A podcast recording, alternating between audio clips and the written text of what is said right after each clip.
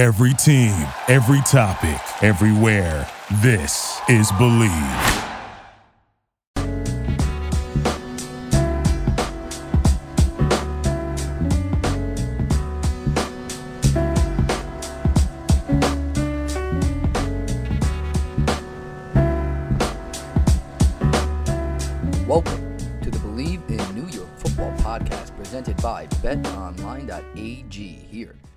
Believe Podcast Network, the number one podcast network for professionals.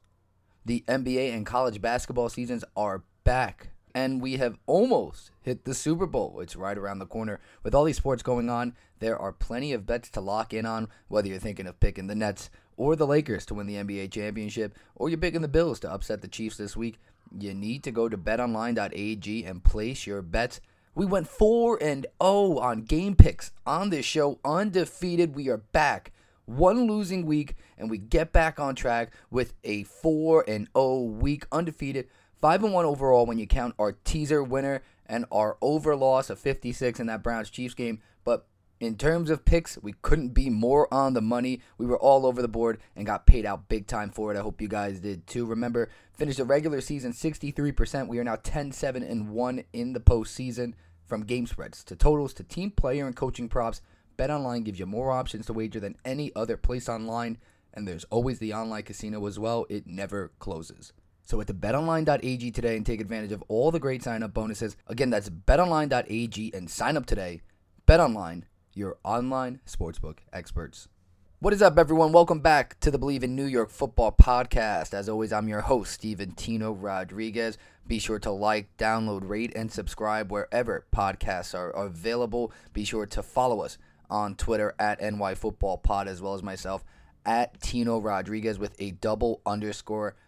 We have an awesome show for you guys, an action packed show at that. We are going to do things a little bit differently on this episode. We have two different conversations, three total guests. Benny Ricciardi from FTN Network and FTN Bets will, of course, be here and dish out our best bets for NFL Championship weekend and build off our undefeated picks from last week. But we will also have some recurring guests on the show Bill Campy and Pat DiMartino here to talk about all things New York football. We're going to share our reactions, our opinions on the playoffs so far. I'll pick Campy's brains on what he thinks about the Jets' moves up until this point, and Pat will always have an opinion on the Giants, coaching, and plenty of gambling content. So we're going to get right into it. Not much to talk about on the show aside from our discussion. So let's dive right in. Here they are Bill Campy and Pat DiMartino.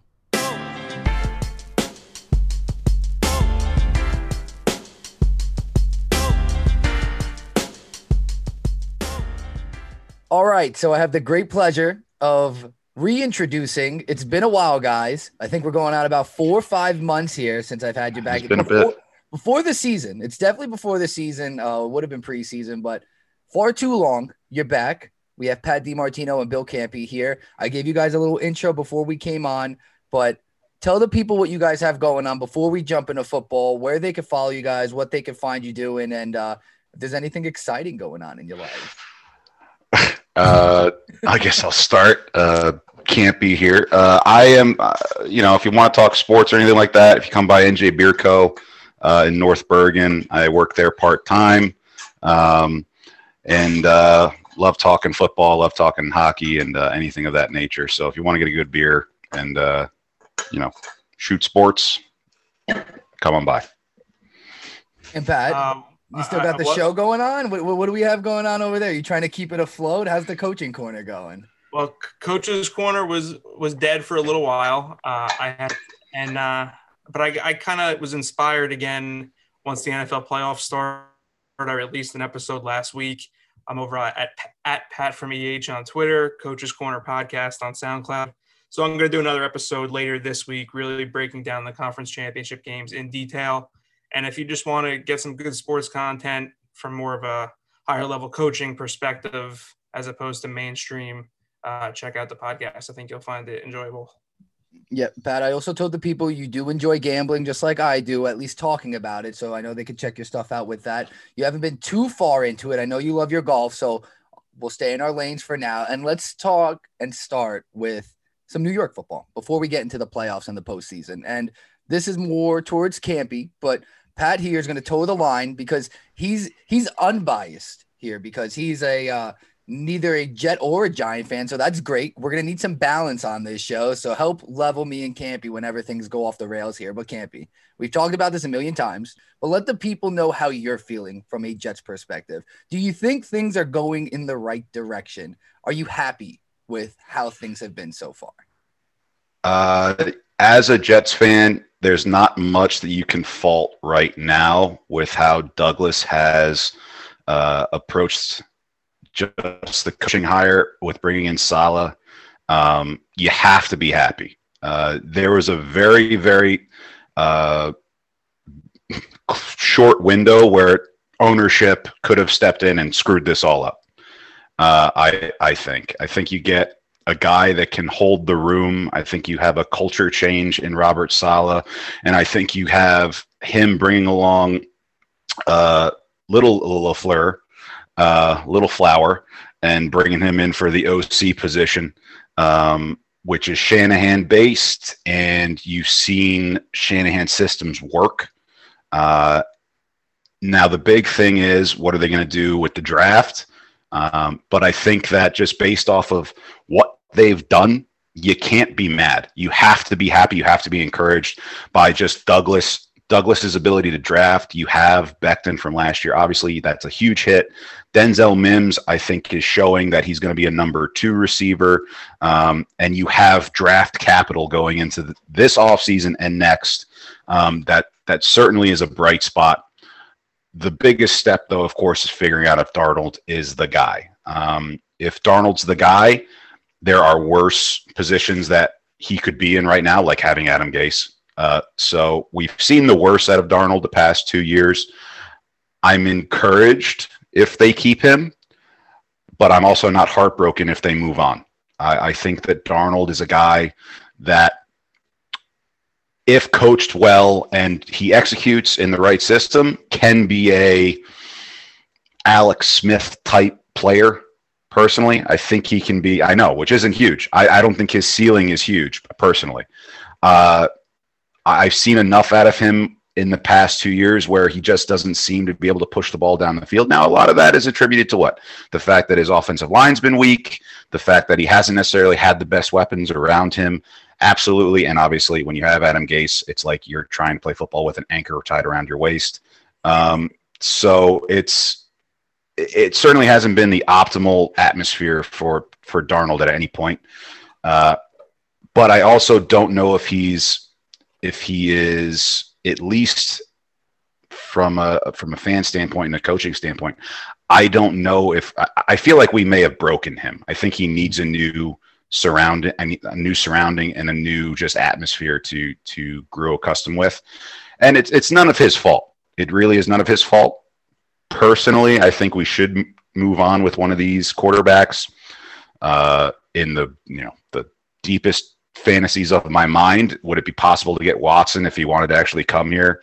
That would be i mean i think that would be the first and foremost thing they should try to do.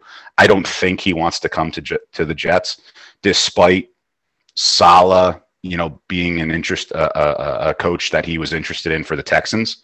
Um, so, but they do have the assets to try to acquire a guy like that. But does Watson want to come here? Probably not.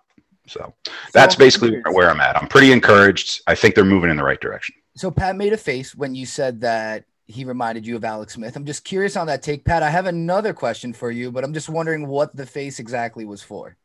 So that was actually not what Campy thought. I thought that was disrespectful to Alex Smith. I think Alex Smith. I mean, not not anymore per se. Alex Smith was an MVP type player at one point in his career, in my uh, opinion. And uh, I, I, to me, Darnold hasn't been successful because he's not intelligent and he hasn't advanced at all in reading coverages. You want to blame Gase, that's fine. It's still they have a quarterbacks coach. I mean, he hasn't shown any improvement in that area to me. I think he has all the physical tools to be a good player, but I just don't think he's got it upstairs. So I'm moving on from Darnold. If I'm a Jet fan, he's not a bad kid. I just I think he's more of an athlete than a, a true quarterback. in my opinion. Um, just quickly on Sal before we move on to the Giants. Oh no, we're good. We're gonna stay. We're gonna stay on the Jets. But go ahead, touch on it. I had another question to do with the coaching, but please share your point. Okay, so if there's one thing in this world that I'm good at, it's evaluating coaches. You know that that my dream job would be to be on a search firm and and be in on these interviews, evaluating you know the different talents that these coaches have. And I've had sort of a fetish for Saleh for three three to four years now stuff I've seen San Francisco defensively do on the field is just at such an elite level. And I'm not talking about results. Like, I don't want to hire coordinators by just sorting top offense, top defense. Give me those guys. I want guys that when I'm watching games, stuff flashes about that side of the ball in terms of effort, taking insane pride in their technique. The game means more to them than it does to most other teams. They're playing for a, a bigger meaning, a deeper meaning. And when you watch San Francisco on film, that is extremely clear and obvious. obvious. They get 11 hats to the football. They're also their lack of preparation. They're incredible in short yardage, any specialized situations. They're, they're, they communicate quickly and efficiently. I think a lot of that goes to Saleh. And uh, he, he's just a, heck of a football coach. Schematically, he's very solid. They they run all, everything. I mean, every DC in the NFL uh, is solid scheme wise, but I think he's a little bit more advanced than most.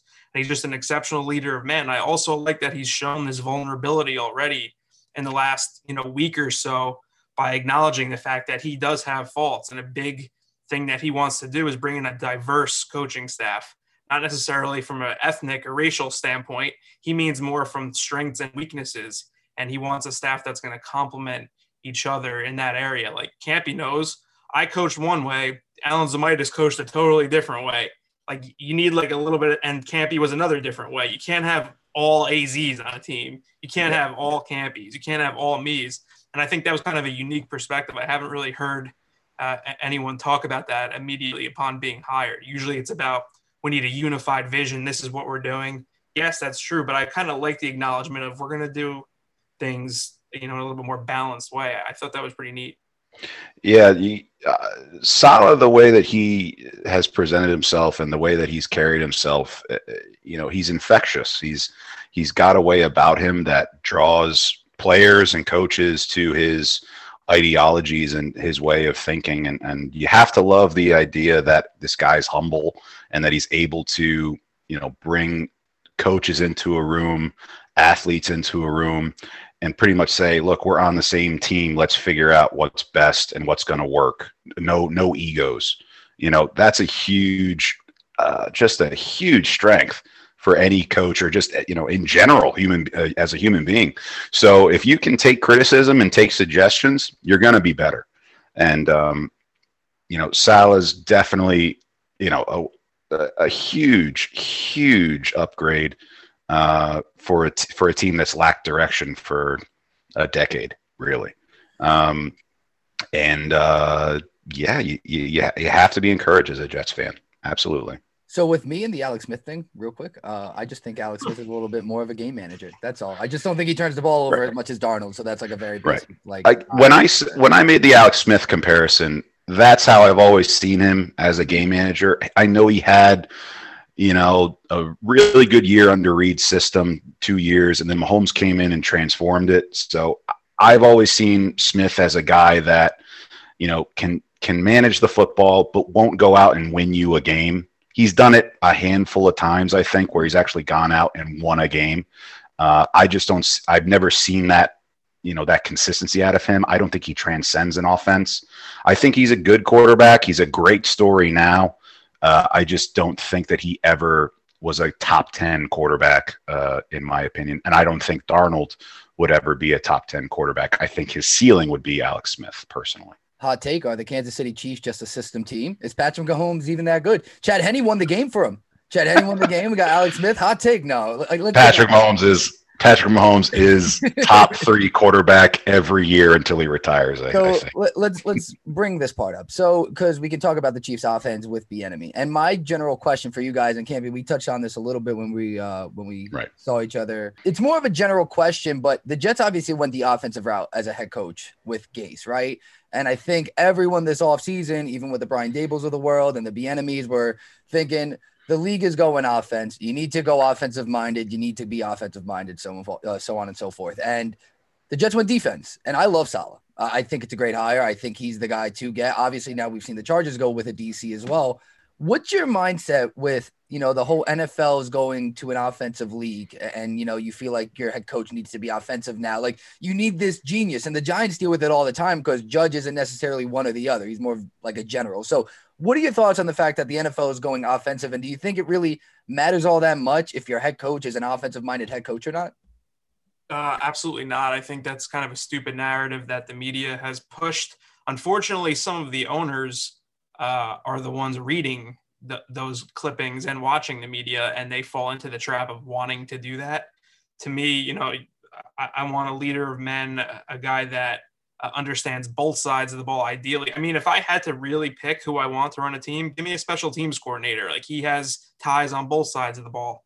I think it's way more important to put a great staff around you uh, and, have hands on on both sides. Like, honestly, Sean McVay is an example that I always go back to. He's so one side dominant on offense that he is totally vulnerable to whatever DC he employs. He got really lucky with this Brandon Staley hire.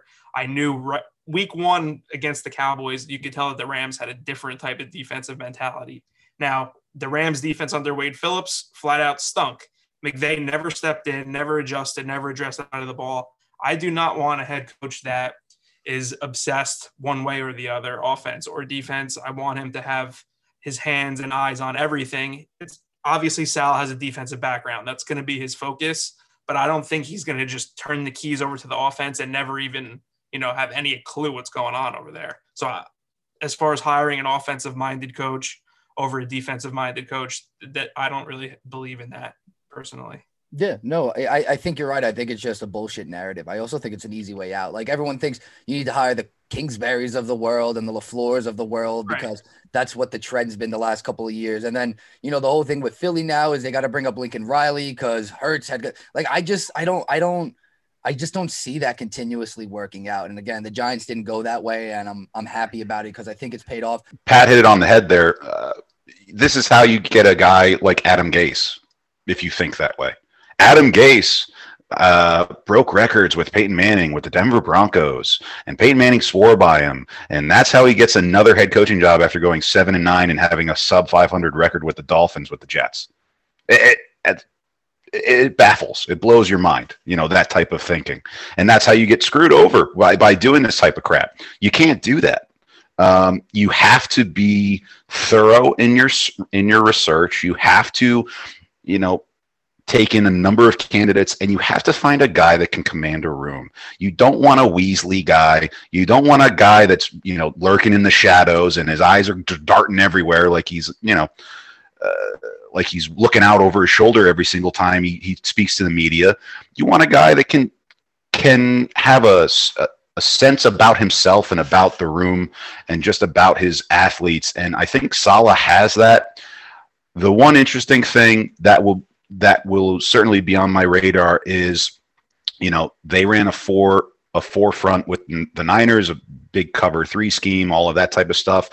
And the Jets have been a three four for goodness, I think since the mid two thousands, you know. Uh now it'll be very interesting to see what they do in terms of that. I'm assuming that Saleh will will conform that defense to a forefront, um, which I'm I'm all for it. I think Quinnen Williams could excel at, at that area, whether at the one or the three, um, especially based off the year he had. So uh, it could be a, a, a welcome change on that side of the ball. But I, but just like Pat said, with bringing individuals into a room and and and being that CEO type of coach, the fact that Saleh Saleh's bringing guys from the Niners staff like LaFleur, the passing game coordinator, for those of you that may not know, uh, the, for the listeners, you know, for the Niners, that's a big deal. And this is a guy that comes from that Shanahan coaching tree. And I think that's going to help. That's a QB friendly offense. So whether they go with, you know, Darnold, which I think they should move on, or whether they they they uh, move on to a guy like Zach Wilson or so on. I think that's going to put that individual in the best situation possible to succeed. Um, now, what are some of those things that the Niners had that the Jets don't? The Niners had a an exceptional offensive line. The Niners had an exceptional defensive line. So they have to build up those those areas and obviously the secondary as well and that's a long time coming i think over the next two years so um, but you definitely have light at the end of the tunnel. You can see it uh, with with this hire and and with this uh, direction that they're going. One quick correction before we move on: the 49ers did not have a good offensive line. They were exceptionally well coached and lacking in talent. I think this Jets offensive line is already more talented than that group. They wow. brought in the offensive line coach from San Francisco. I read this morning that he took the job for the Jets. That's a big time hire. I think the Jets O line is gonna is gonna really improve rapidly. You really thought they have a better O line than the uh, the Jets have a better O line than the Niners? I think personnel across the board, equal coaching, yes. I think the 49ers offensive line has been overrated for quite some time now. I'm not talking back when they had, you know, Staley playing at a high level. Just sure, the last sure. two seasons probably has been a little bit weak. I think Fair enough. been up really well in the run game.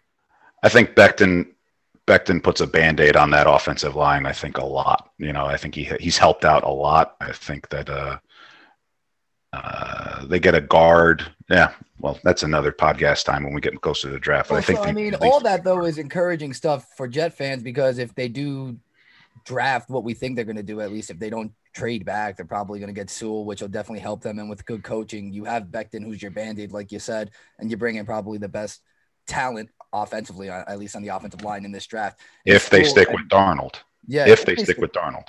Yeah, I think though with going Saleh, it, it, changes things. I was uh, just on the mindset that if they did go offensive minded, he was going to try to get cute with it and draft a quarterback. And Fields did just commit as of today, Monday. So, um, you know, he's coming out for sure. I, I don't think there was a question in that, but those are the ties. But Campy, we've talked about this. The Jets have two first round picks, so there's a million things they could do. There's a lot of quarterbacks that are there. We have a combine to still go through. I mean, there, there's a lot that could happen. Um, I want to kind of switch gears here, and we can talk Giants, but this is more like just general. So KB did not talk about the fact in the intro that he is a uh, head coach. We coach together. He's a defensive-minded head coach, uh, like we're talking about here. So Patrick Graham was linked to the Jets for a little bit there.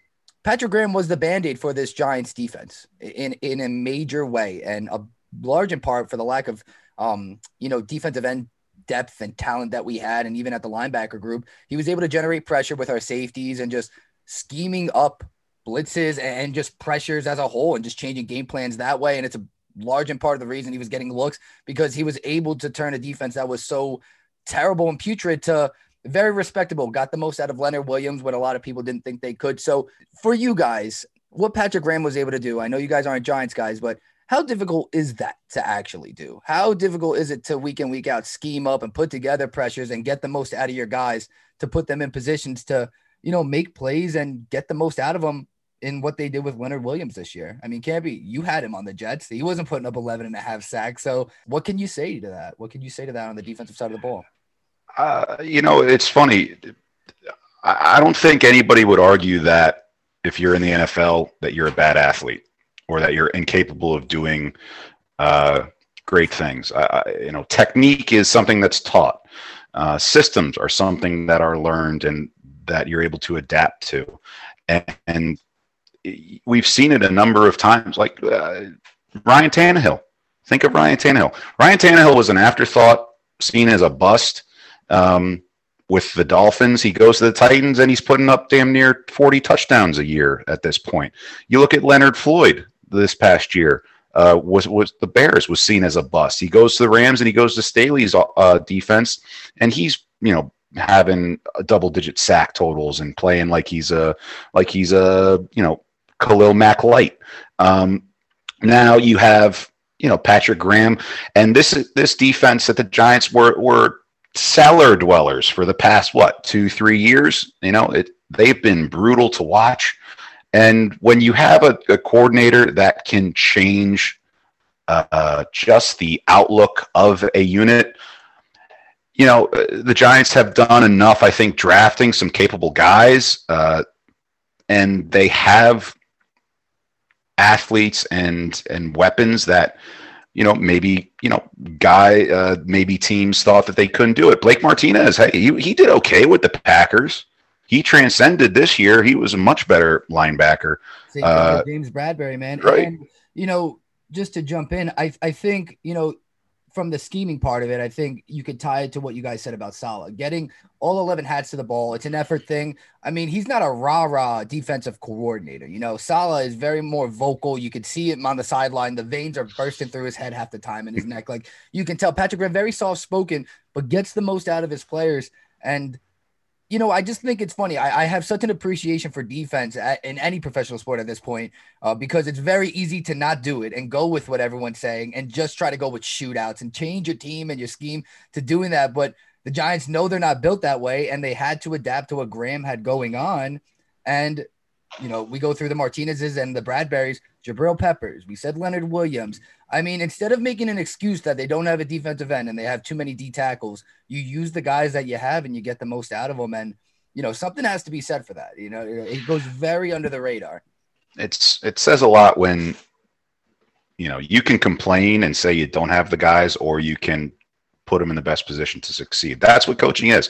You know, you, you can't coach what you don't have, and you can't imagine what you can do without having those individuals. You need to be realistic and you need to put them in the best position to succeed. That's why uh, it's apples to oranges. But you know, if you're a high school coach, uh, you know, uh, Pop Warner, what have you, if you're scheming up things and your kids just can't do it, then you're you're putting them in a position to lose and get their butts kicked every time. You have to do what they're capable of. You know, if they can't adjust to, uh, if if they can't, you know, if they can't do the difference between cover three and cover one, and they just or or playing man to to playing zone, and they're just not capable of doing it. They're not fast enough. They they don't have good enough technique. Then you don't call that. You you don't call it in a game. If they can't run it well in practice, how what makes you think it's going to work in a game? So you have to be able to adjust and you know shift your line of thinking as a coach.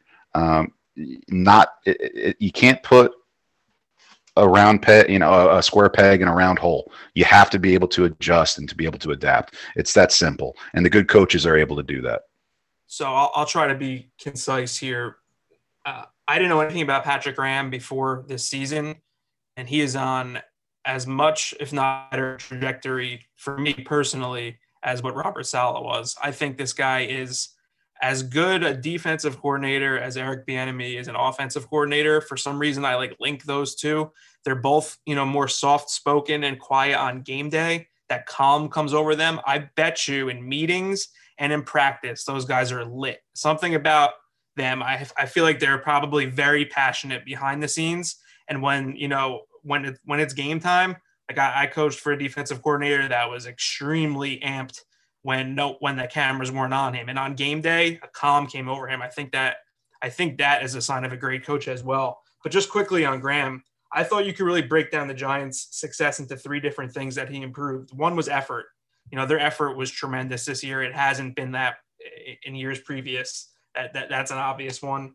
Um, a steady improvement in player development and, and technique. Some of their young kids, some of their lesser talented guys, you could actually see getting better as the season went on. And, and that ha- hasn't always happened. It's not a guarantee. That takes a lot of hard work.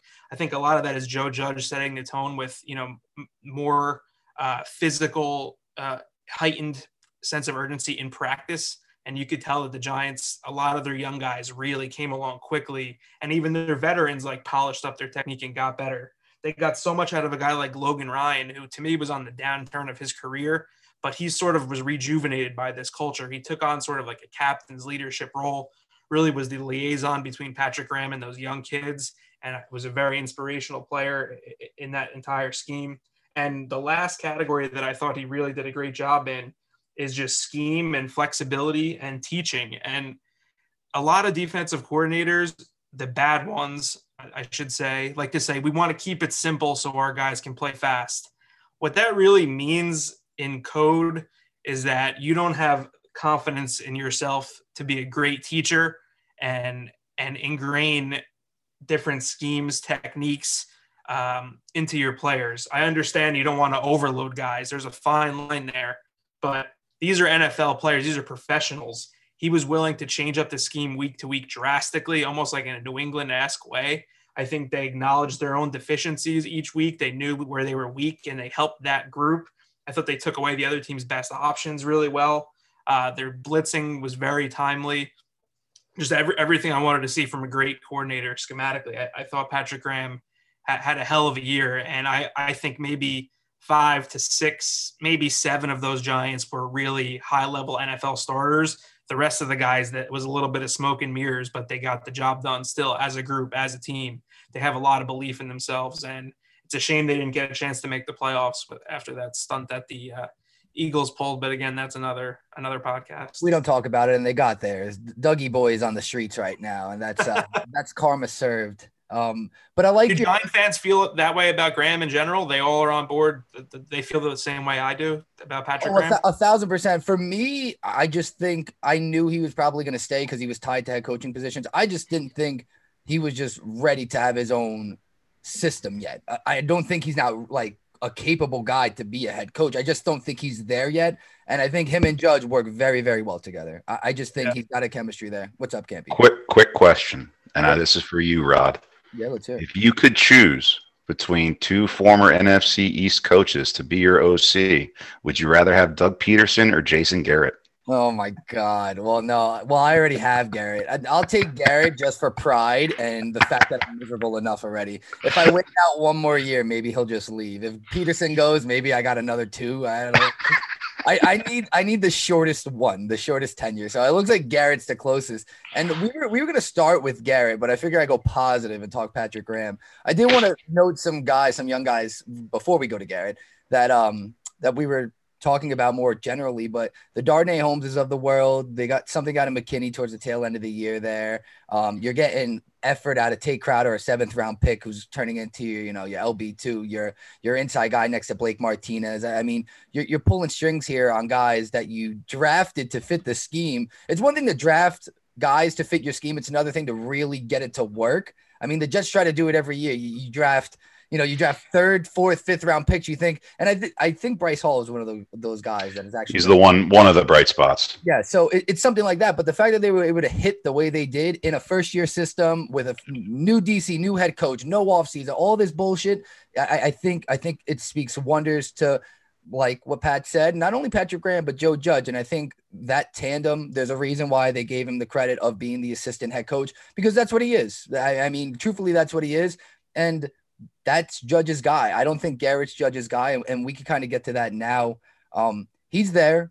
I, I think Colombo was um, Garrett's right hand man. So him getting rid of Colombo to bring in someone he liked kind of showed the writing on the wall for Garrett.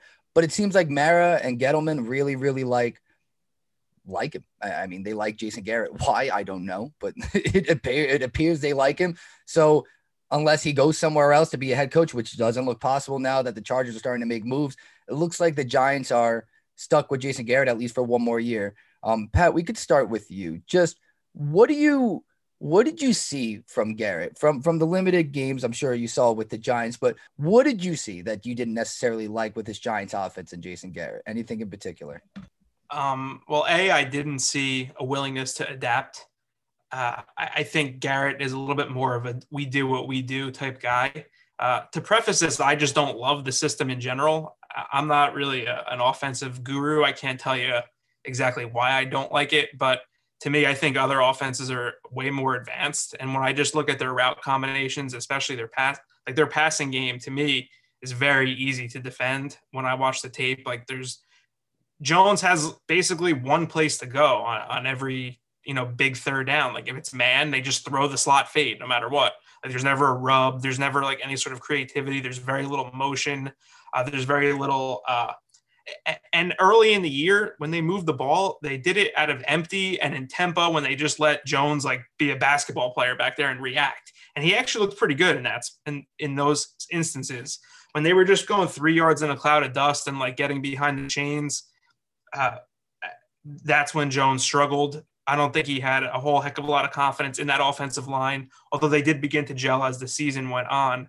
Um, now, this might this is just my theory. I thought from day one that that I don't know if this has been confirmed or not. I thought the Maras probably pushed Garrett, you know, on on Judge. You know, the, the Mara family doesn't. They're they're pretty risk averse as far as the NFL goes. To hire a first year uh, head coach, like first time head coach, I think part of that stipulation was, well, we're going to give you a security blanket of a guy who's been a head guy. He's going to do the offense. Like, let him be. He knows what he's doing. He's a professional. Now, to me, it's a major red flag if if Judge allows this going forward. I think he needs to have a sit down with the owners and say, listen, my vision is is very different than Jason's. Like, I need guys that are relentlessly chasing greatness, willing to change week to week, do whatever it takes, like make our bet, put our best players in their, their best position to succeed you know, go away from our weaknesses. I don't think Garrett's willing to do that. I can't lead a team if half the half of my team is is not on board with the overall plan. I think that needs to be addressed. And Jason Garrett is obviously a good football coach. I'm not saying that he comes from a, a great background, a great lineage. To me, the game has passed him by a little bit. He's not an elite leader of men. Sure, he's a good teacher. The run game got going, but and just another nitpick in game stuff that was working he would go away from inexcusably that the game against Cleveland, which is probably the most disappointing game of the year, I thought for the Giants. Yep. It was the one game that they really uh, they kind of went into that game thinking they had to win with smoke and mirrors and trick plays and go forward in the red zone. But they had gap scheme runs that were popping for seven, eight yards a carry, and then they went away from it. Like, why? Unnecessary. To me, Garrett was I hope they move on. Yeah, so I, I mean, I, I think you kind of hit it on the head there, the the adaptability part of it, because that's a huge, huge, huge part for me. I mean, you saw with Patrick Graham and the defense, and they were always willing to make adjustments. Offensively, you just didn't see that out of uh, what Garrett was putting together, and the offense was completely predictable. I mean, in terms of the scheme, like, we don't have to. None of us are necessarily offensive gurus, but I think if we can pick apart their route combinations on a week in, week out basis, you think at an NFL level they'll probably be able to do it pretty easy. And the thing that I, I think bothered me most was it seemed like he didn't trust Jones at the fullest. And I understand early on, you know, you want to make sure that this this young second year guy makes sure he, he knocks those turnovers down and he takes care of the ball a little bit better. But they never took the little kid gloves off him. They never actually gave him an opportunity to utilize what one of his best assets is, and it's actually his arm and making those deep throws downfield. They started to do it more towards the end of the season, but that by that time it was a little too late. I, I think they were too conservative. And as much as we kind of went off and we're talking about how it doesn't necessarily need to be an offensive league and what everyone was talking about in the media, you know, grain of salt, but it is getting a little more explosive. I mean, the lateral run game that they try to do with two, three tight ends, eventually it's not going to work. And you need to try to change things up. And they just, they never did it. And it seemed like he was reluctant to do it. And I don't know if it was because he was just too proud of his scheme and it's just, this is going to work. I know it works. It'll work eventually or whatever the hell he was thinking. But it never really came together. And it's a reason they had the second worst offense in the league. Campy, as a fellow fan of a team in New York that sat at the bottom in offenses with the New York Giants, um, you were the only one worse than ours. So how does it feel? How does it feel to be a, a cellar dweller with us? And uh, is there anything you saw with the Giants that made us a little bit better than yours, or did you see a lot of the same tendencies? The one thing that perplexes me about the Giants is, you know, I I, I like Daniel Jones, and I have I have some Giants friends that that really think they honestly should move on from him, but I I, I see him as kind of a, a like a, a 1B Josh Allen. Like uh, he doesn't have the arm, but he has the athleticism and the size of Josh Allen. And it just it's odd that they didn't draw up maybe and you saw him get out and and really uh, uh, open it up. And I think it was the Eagles game where he where he stumbled. Talking about running the ball, yeah, yeah, running the ball for him. Right, and I, I just I would have th- thought, and obviously he got hurt. I think it was like week uh, 10, 11, whatnot with the hammy. Um, but I would think that they would have tried to do that a little bit more, maybe early on. But I think you know that goes with Pat's, uh, you know, message on Garrett and just not being able to adapt or to you know bring about different uh, bits to the scheme, at least running the football. Uh, uh the Jets, they they have been floundering in in in Gase's system for quite some time. I mean, Gase gave up play calling and put Logan da- Logan Dow, I think that was his name. I have freaking never heard of this man before in my life, and and he actually got, I think, for a couple of weeks he did decent in the first half.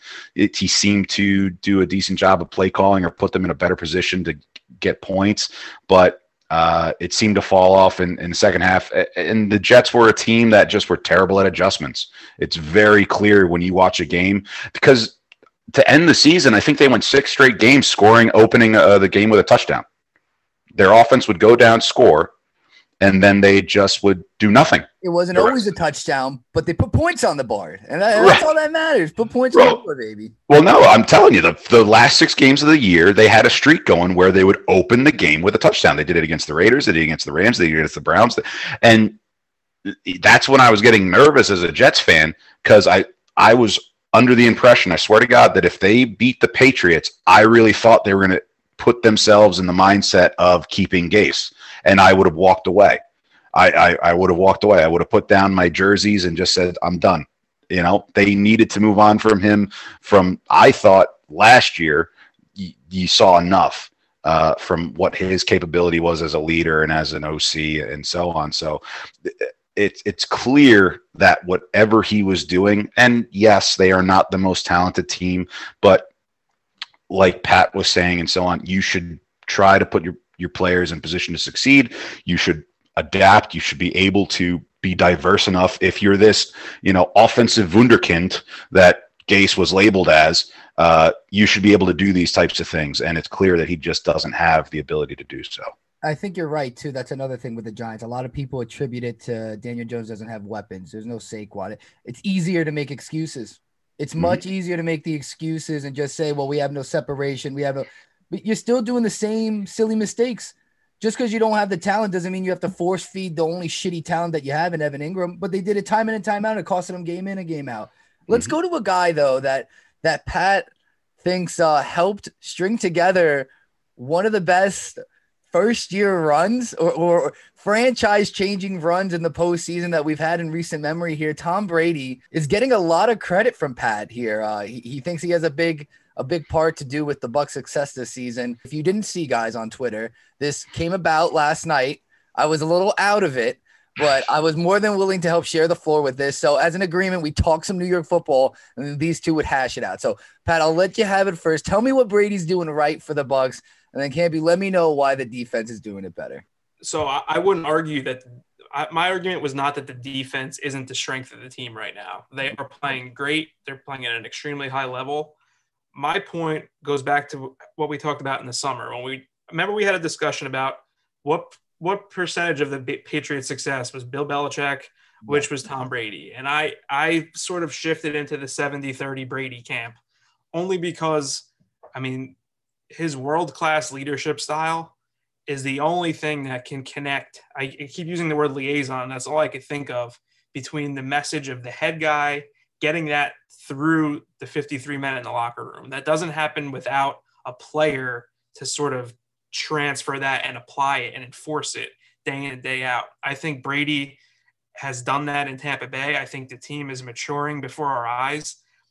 If you if you don't see it that these kids are getting more and more excited and more and more confident as they continue to go on this run.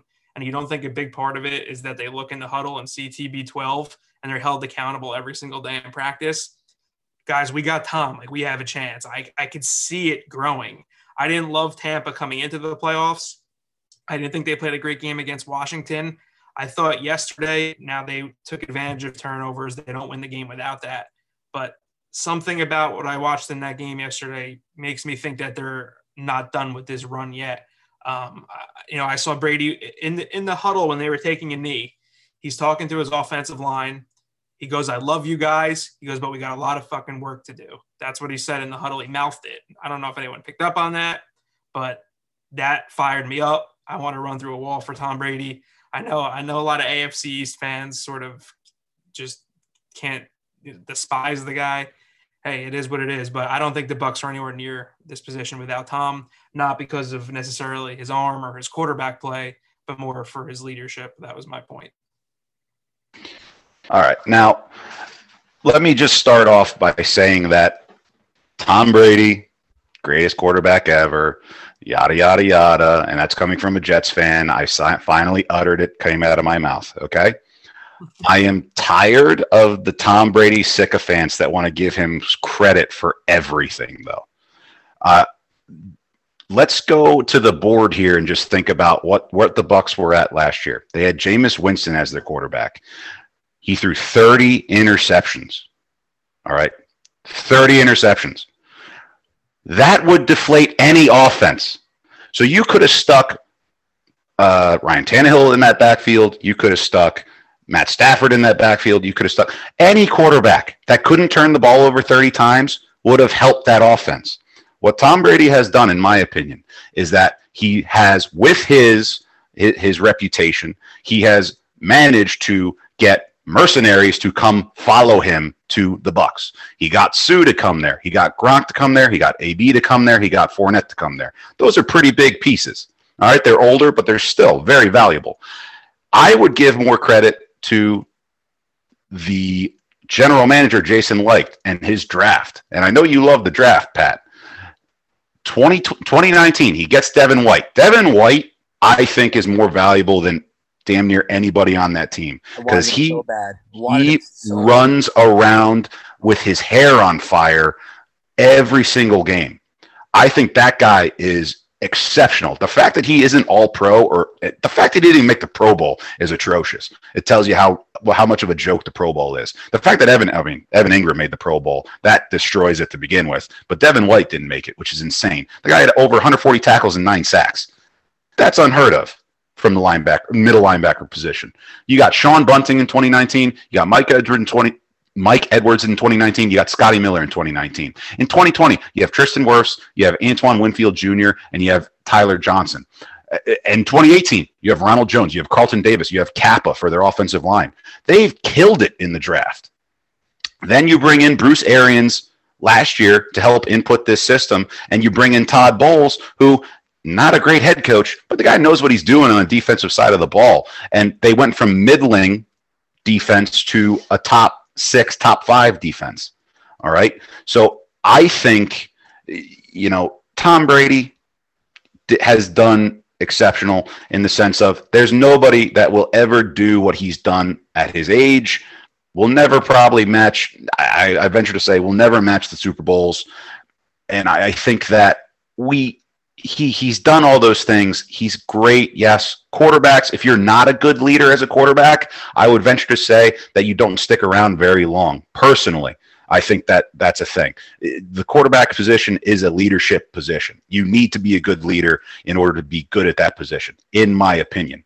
Right? Drew Brees, I think, great leader. You have uh, Aaron Rodgers, quirky, what have you, but people will die for Aaron Rodgers. All right. Those guys are at the top. Mahomes, Josh Allen. Western New York would die for Josh Allen. All right. I know it for a fact. All my family, you know, my, my in-laws, everything like that. So leadership is is one thing that comes with the position. If you're not a good leader, if you're not a capable leader, if you can't get men to follow you in that locker room, you won't succeed for long. So I I, I know Tom Brady's good. I know he's done very well, especially as a 43 year old. Nobody will match it.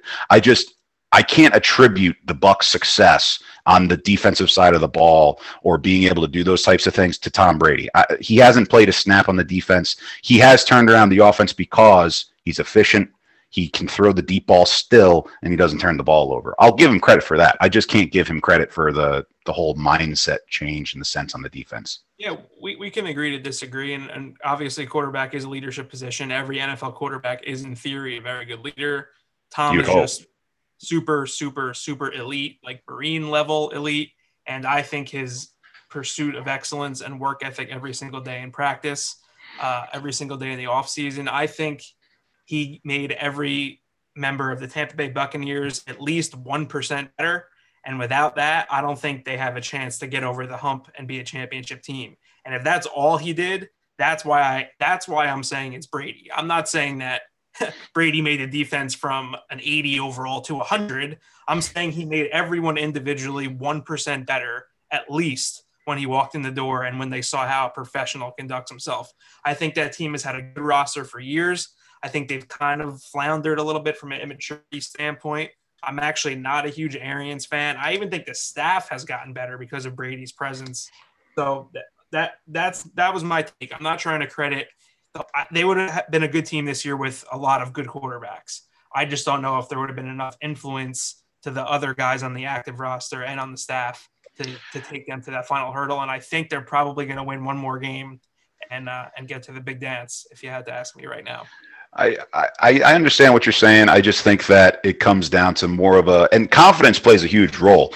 Uh, you have an offense that was absolutely dejected, I'm sure, and a defense that probably was dejected at the fact that they had to deal with all those turnovers last year.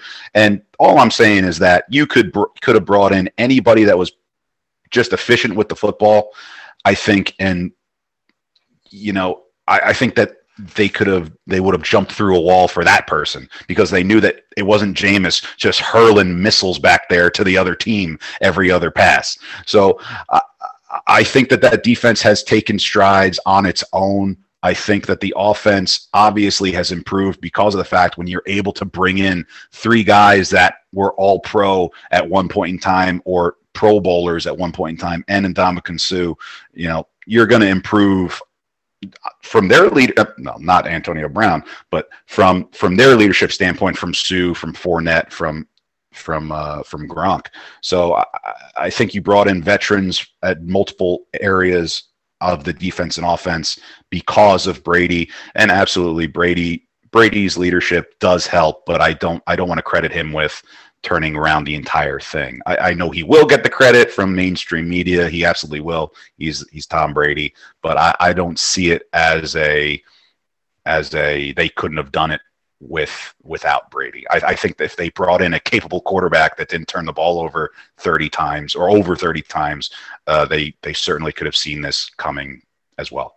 Well, that's the quarterback. Uh, through, if, if the Bucks move on from if the Bucks move on from, on from Brady, let's say they let's say they make the Super Bowl this year and lose a tough game to Kansas City, for example. Right. Uh, they bring in a good quarterback next season because Brady either retires, goes to a different team, moves on. You Isn't he under contract for one more year though? I don't even know. This is a hypothetical. Okay, gotcha. You, you don't think the Bucks regress if they lose Brady and bring in another good quarterback? Depends on the quarterback. Okay. Well, well, so like I was gonna say though, that same quarterback who threw 30 interceptions last year threw a touchdown last night. So there you go. Jameis had a great game. baby, and he's the he's good in do- small doses. Good in small doses. I did see that buck snippet of him in the huddle, but I did see Drew Brees mouth to Winston that it's his team or whatever. So that was something in itself. That was sad. And Jameis is on a one year deal. That I'm pretty sure. Yeah. So they have him again. So that that was a bold statement. Give give it give it a Taysom Hill. I want to see Taysom get the. Get I I did make a comment that Tom Brady though looks more that like if you look at Brees, you look like that could have been his last game. Like he just looks old enough, worn down enough. He's done. Brady's not too far behind him in age, and it looks no. like he has another five. Six Brady's older than him. That's, that's what I'm saying. Like, like, and even in terms of the NFL years, like you know, like he's he's got the same mileage and he looks fucking fine. So mm. it's nuts. It, that's even something crazier to think about because he's definitely coming back next year based on the success he had this year and just the fact that he looks like a fucking unstoppable force. Let's talk about this real quick. Let's fast forward and talk about this weekend matchups and touch on them a little bit because I do think it's interesting that I attribute obviously now people on the show who have listened to me know I have money on the Bucks and the Bills, and ideally I want the two together, mainly because Bills Mafia deserves to have a Super Bowl and experience it. And in Tampa, they'll actually have more than the capacity that they have in Buffalo right now. And then Tampa would be able to host a game, and um, I think it would be fun to see Tom back in one with a different with a different team. But now the Bucks beat the Packers earlier this season, scored 38 unanswered after going down 10 nothing, and large in part was because of that defense. I mean, if the Bucks win this week, and early on, I thought maybe with how Rodgers and Davante have been playing and the Packers and themselves, it'd have to be a shootout. But I'm looking at this now, the, the kind of the same way you guys have just been saying it. I mean, this Bucks D's got to win this game. I mean, without a doubt, they're going into Lambeau. They had two picks on Rodgers, had a pick six. You saw how vital interceptions that turn into turn uh, that turn into points were this weekend. The Ravens Bills games changed in a heartbeat. Granted, that's 100 and whatever yards, and that's drastic. But still, even that second pick, the Devin White pick, it changes things. If you take turnovers and put into points and get a team off schedule, it changes things. So I think that's how the Bucks are going to have to win. Pat, do you not see it that way? Do you think it's going to have to be more Brady versus Rodgers? So no, so that game I, I did a pretty extensive breakdown on it. Uh, mm-hmm. I enjoyed that Bucks Packers game. I actually bet the Bucks that day. And what I remember about the game, the Packers lost the game in similar fashion that they've lost all of their games in the last few years. It's just it's getting overwhelmed by a big run, mm-hmm. and I don't mean run as a I mean run in a basketball sense, like literally like a Golden State Warriors 20-0 run. That's the kind of stuff that happens against Green Bay. The yes. floor is not great at stopping an avalanche. Now that first game started about as bad as it could possibly be for the Bucks. Right. They didn't get they got the ball first, three and out. Packers marched touchdown, seven zip. Three and out again. Packers have the ball up seven nothing. Everything is going great. At that point, Bowles said, F this. I'm coming after this guy. And they mm-hmm. ran a series of blitzes from that point on to the rest of the game that the Packers had no answer for. Rodgers couldn't tell where it was coming from. The disguises were great. I still don't think they'll have those answers. Uh, I don't think the Bucks are going to waste any time in base this week. I think they're going to start the game super aggressive. They're going to come after them. I'm not a huge fan of the Packers defense. I think you can move the ball on them. Uh, I, I, just think it's going to be an efficient victory for Tampa Bay. Yeah, I uh, I tend to actually think the Packers are going to pull this off, and I think the main uh, I, there's few places I really think that home field advantage matters, and I really buy into Lambeau most of the time. I really do. Um, obviously, was isn't the same as it was with Favre and Rodgers hasn't been like undefeated there, but I I think this is this is the first time that Rodgers is hosting. Uh, they're hosting the NFC Championship game, um, and it's in Lambeau. It's going to be really cold. I know Brady played in New England. I know he's used to the cold. I just think that it's going to be a different atmosphere. Uh, that offense has clicked. Obviously, the Packers' offense, arguably the best it is the best in the league. Um, the thing that I think we can't overlook, though, is that the Packers' defense has improved since they last played the Buccaneers. Um, just from the sense of being able to limit other teams a bit more with the run. They, I mean, Pettine's really, you know, he loves the that nickel defense. He doesn't adjust to it. Can the Buc- Buccaneers run the football on the Packers? Uh, collective wisdom would say yes uh, because of their offensive line. I just think that there will be enough opportunity for the defense to get turnovers. I think that Brady's going to be due to throw a pick. Last night he had a couple of bad throws. I think he got lucky with with not getting picked off. I think that Jaire Alexander is going to do enough to take away Mike Evans or whoever the number one threat's going to be. Um, and I think that Za'Darius Smith is going to have to have a huge game uh, along with Preston Smith and just being able to keep the edges uh, and keep Brady under duress. Uh, Pettine, from what I've seen, you know, he he's kind of in the same vein, at least blitzing like Bowles. He likes to blitz, but not obviously at the highest rate and not, not as successful. Uh, but I do think that the Packers defense is going to do enough. They're going to need to get turnovers. I I think that Lambeau and the weather might help them enough, and I think the Packers are gonna are gonna win. They're gonna eke it out, but I think they're gonna win. I like that. So you guys are on different sides there. We'll see if you're on different sides for the next game as well. So a lot of uncertainty when it comes to the Kansas City Chiefs right now. We don't know if Chad Henne um, is going to be slinging the rock or not for them. But either way, it looks like they're fully intent to uh, keep on keeping on. So you have the Kansas City Chiefs. They're still three point favorites on the, um, at home here against the Buffalo Bills, who just seem like an absolute wagon, figuratively and literally. Um, I'm a fan of the Bills here. Campy, I know you're a fan of the Bills here. Pat, we'll start with you again. Are you also a fan of the Bills?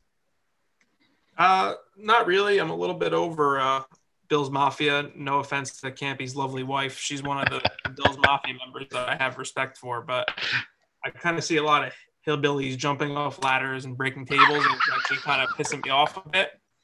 Uh, so I'm ready for them to go home, actually. And uh, I, am going to break down these two games in my podcast on Coach's Corner on SoundCloud later this week in more detail. But part of the reason I dislike Buffalo is similar to why I dislike the Rams. I think the Rams, I'm sorry, the Packers. Packers had kind of some key sequences in the game that made that victory a little softer than it looked on paper. Uh, I think the same thing with with Buffalo. I mean, sure, it looks like kind of a, a routine ho hum victory, but I thought at this, in spite of how rattled Lamar was early in that game and how bad the Ravens offensive line played and how much better the Bills defense played, they were flying around defensively. That was one play away from being 10-10 going into the fourth. And I don't know. I mean, I mean, I, I think the Bills have kind of skated by a bit more than it appears in these first two playoff games. I think they're very talented.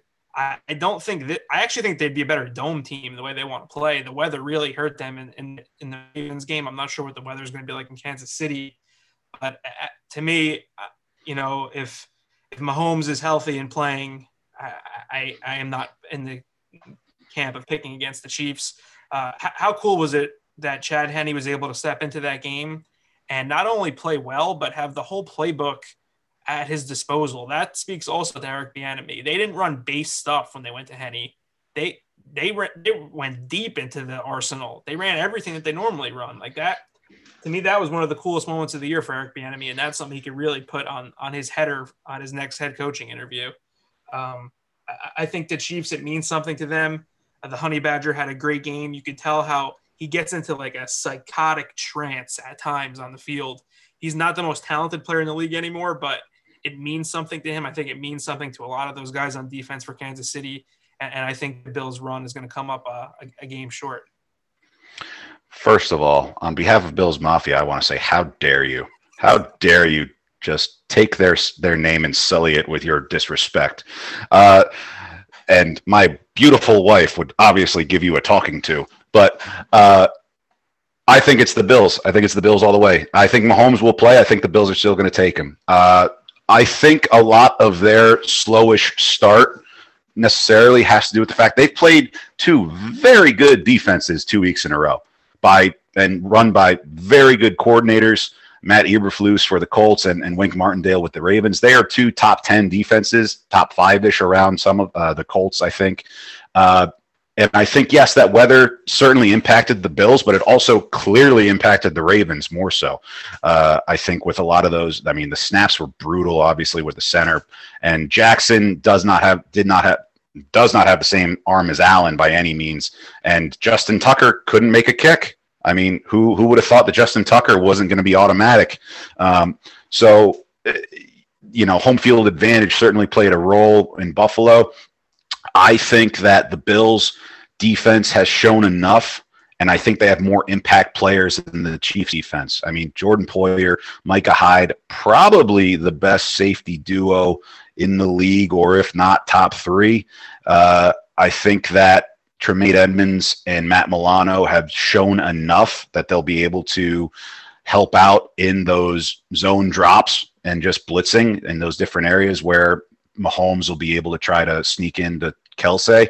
Um, and Trey White is going to have to play unconscious against, you know, Tyreek Hill and, and help out with all those speed guys, uh, Mecole Hardman and Demarcus Robinson.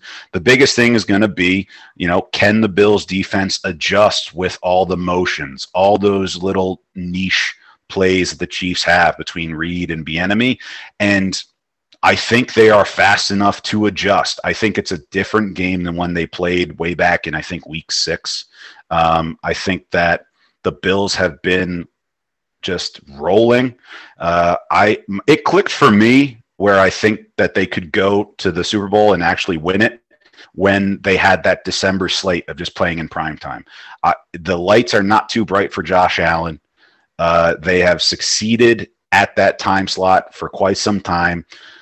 Buffalo deserves a ring. They deserve a Super Bowl. The Bills Mafia has waited far too long. bring out the tables, light them on fire, jump through them. Bills by seven Sunday Well, night. If one of us goes 0 and 2, we have to wear a dunce cap on the next. Uh, Aaron, podcast. I, absolutely, absolutely. Can't wait to see you in it. I'm glad I'm not making any picks. no, I'm kidding. Well, I will say this about that last meeting. So it was on the road in Buffalo.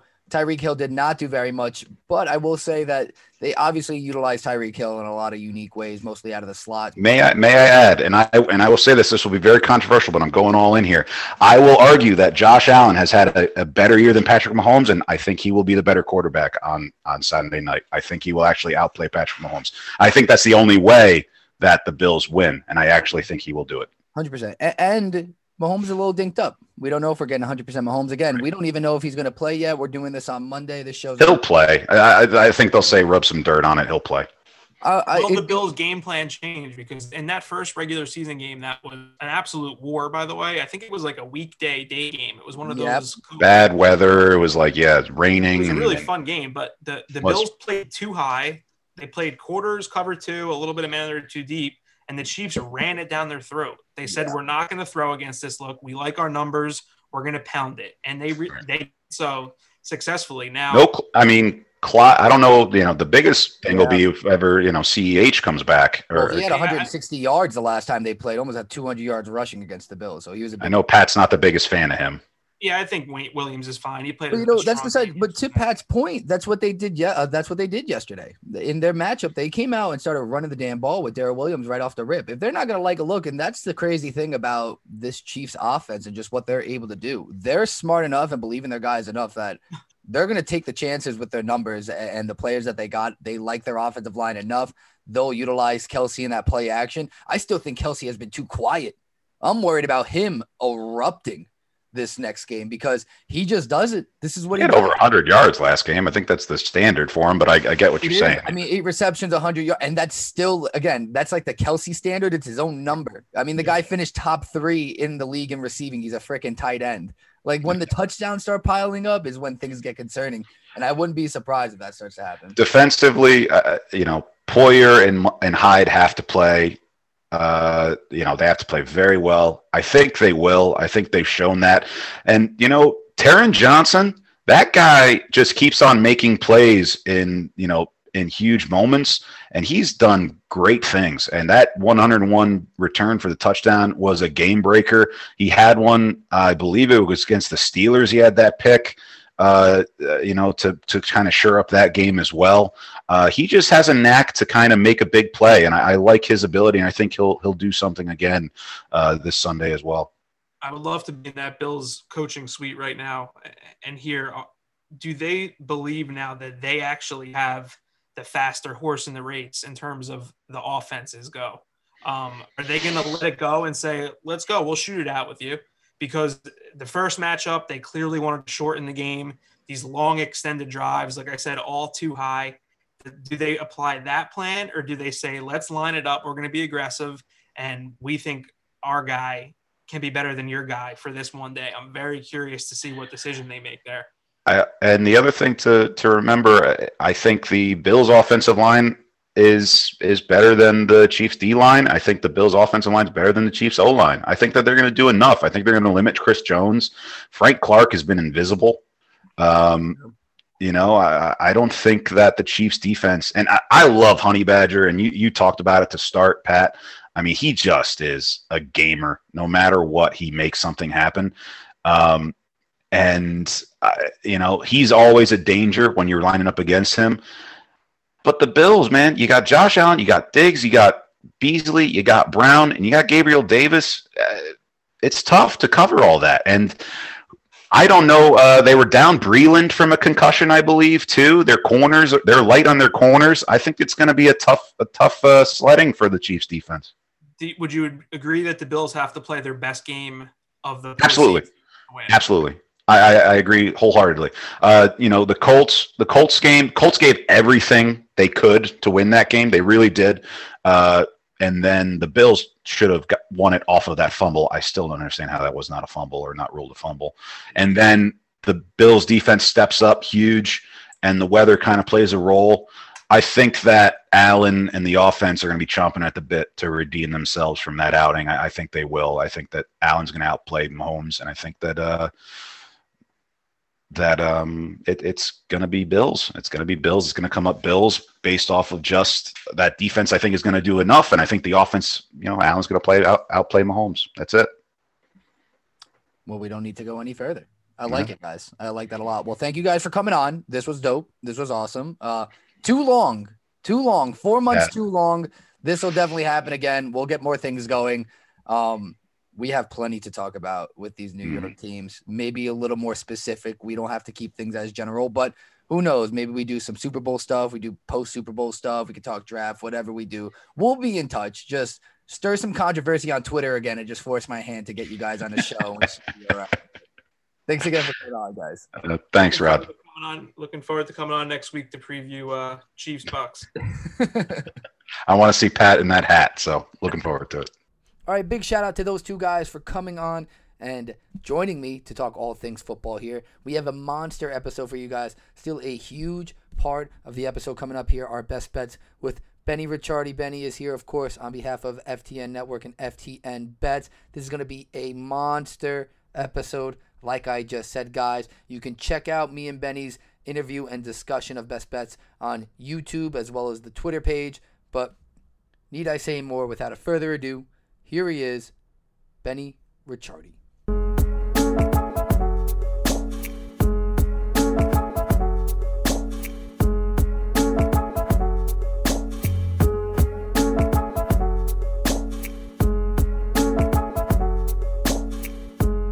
All right, so I have the great pleasure of welcoming on for probably not the last time, but I guess this is the second to last time. We're running out of games to talk about here, Benny.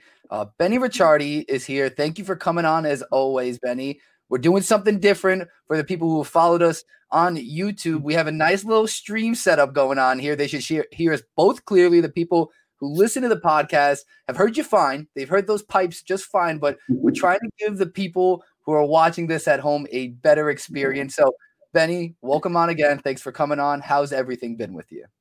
Yeah, not too bad. I am uh, back down at the beach right now for another week. My kid's supposed to start school back up next week, so we'll see if uh, see if they change that again. They were supposed to start up last week, so we went home, and then we found out that they were not starting up, so we came back down here. So I'll have my good microphone and shit next week when I'm home too. So everything will be better next week, but uh, we should be good today. Hopefully, everything works out well.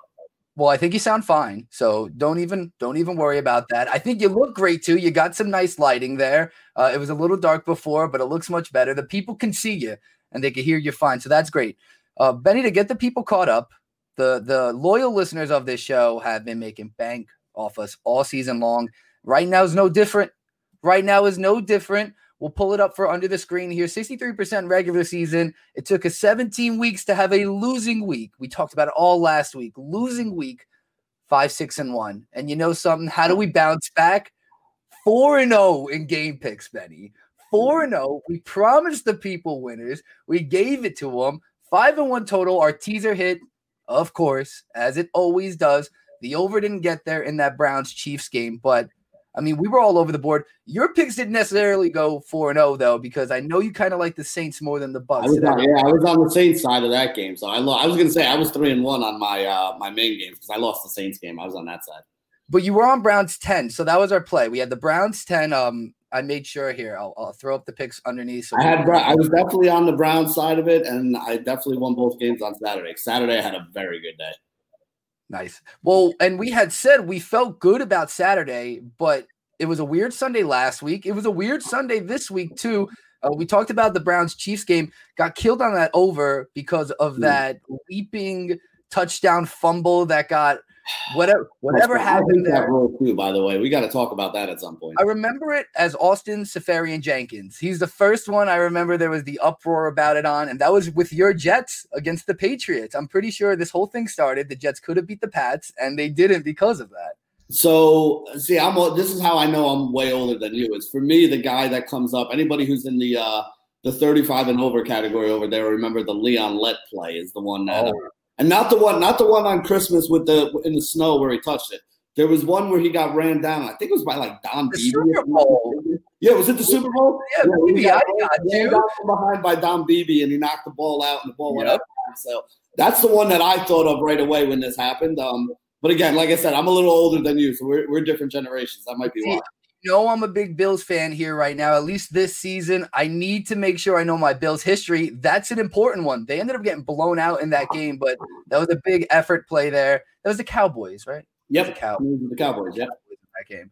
Well, the Cowboys are not in the playoffs this week, or this year, or are they ever going back? Or this decade, right? It's been a while for the Cowboys. 25 years. I think that was probably the last time they were even there. No, I So think they were there, but that, like they haven't won a playoff game in like honestly, I think it's over a decade. I, I'd have to double check those numbers, but I feel like it's a long, long time. Good, and keep it that way. There is no need for things to change. No one's in a rush for the Cowboys to do anything anytime soon.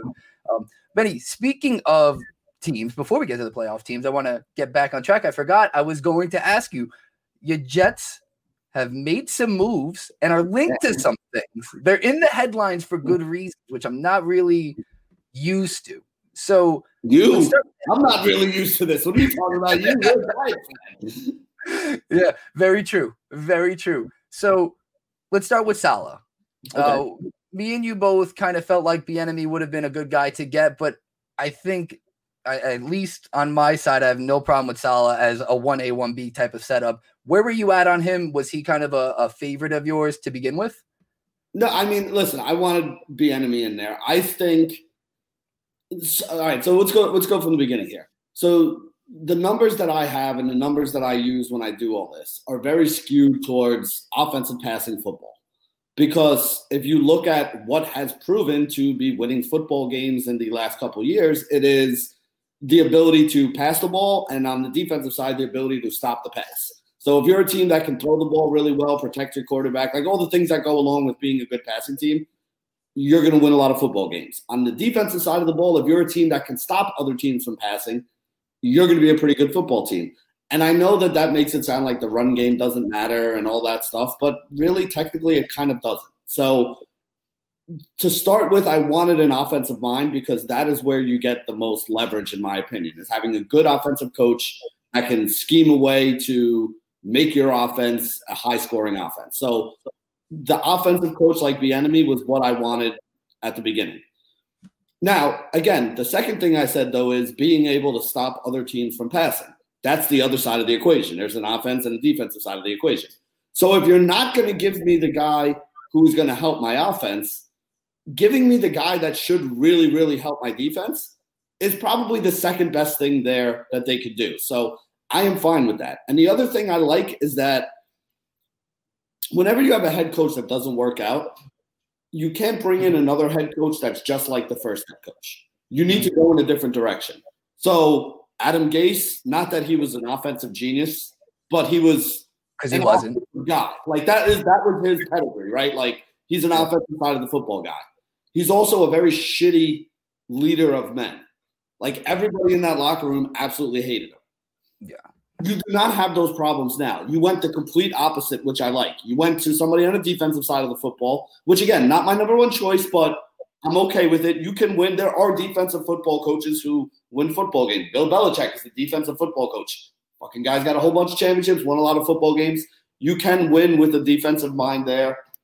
I don't know how he's going to be offensively or who's going to wind up running the offense until they actually get all that squared away.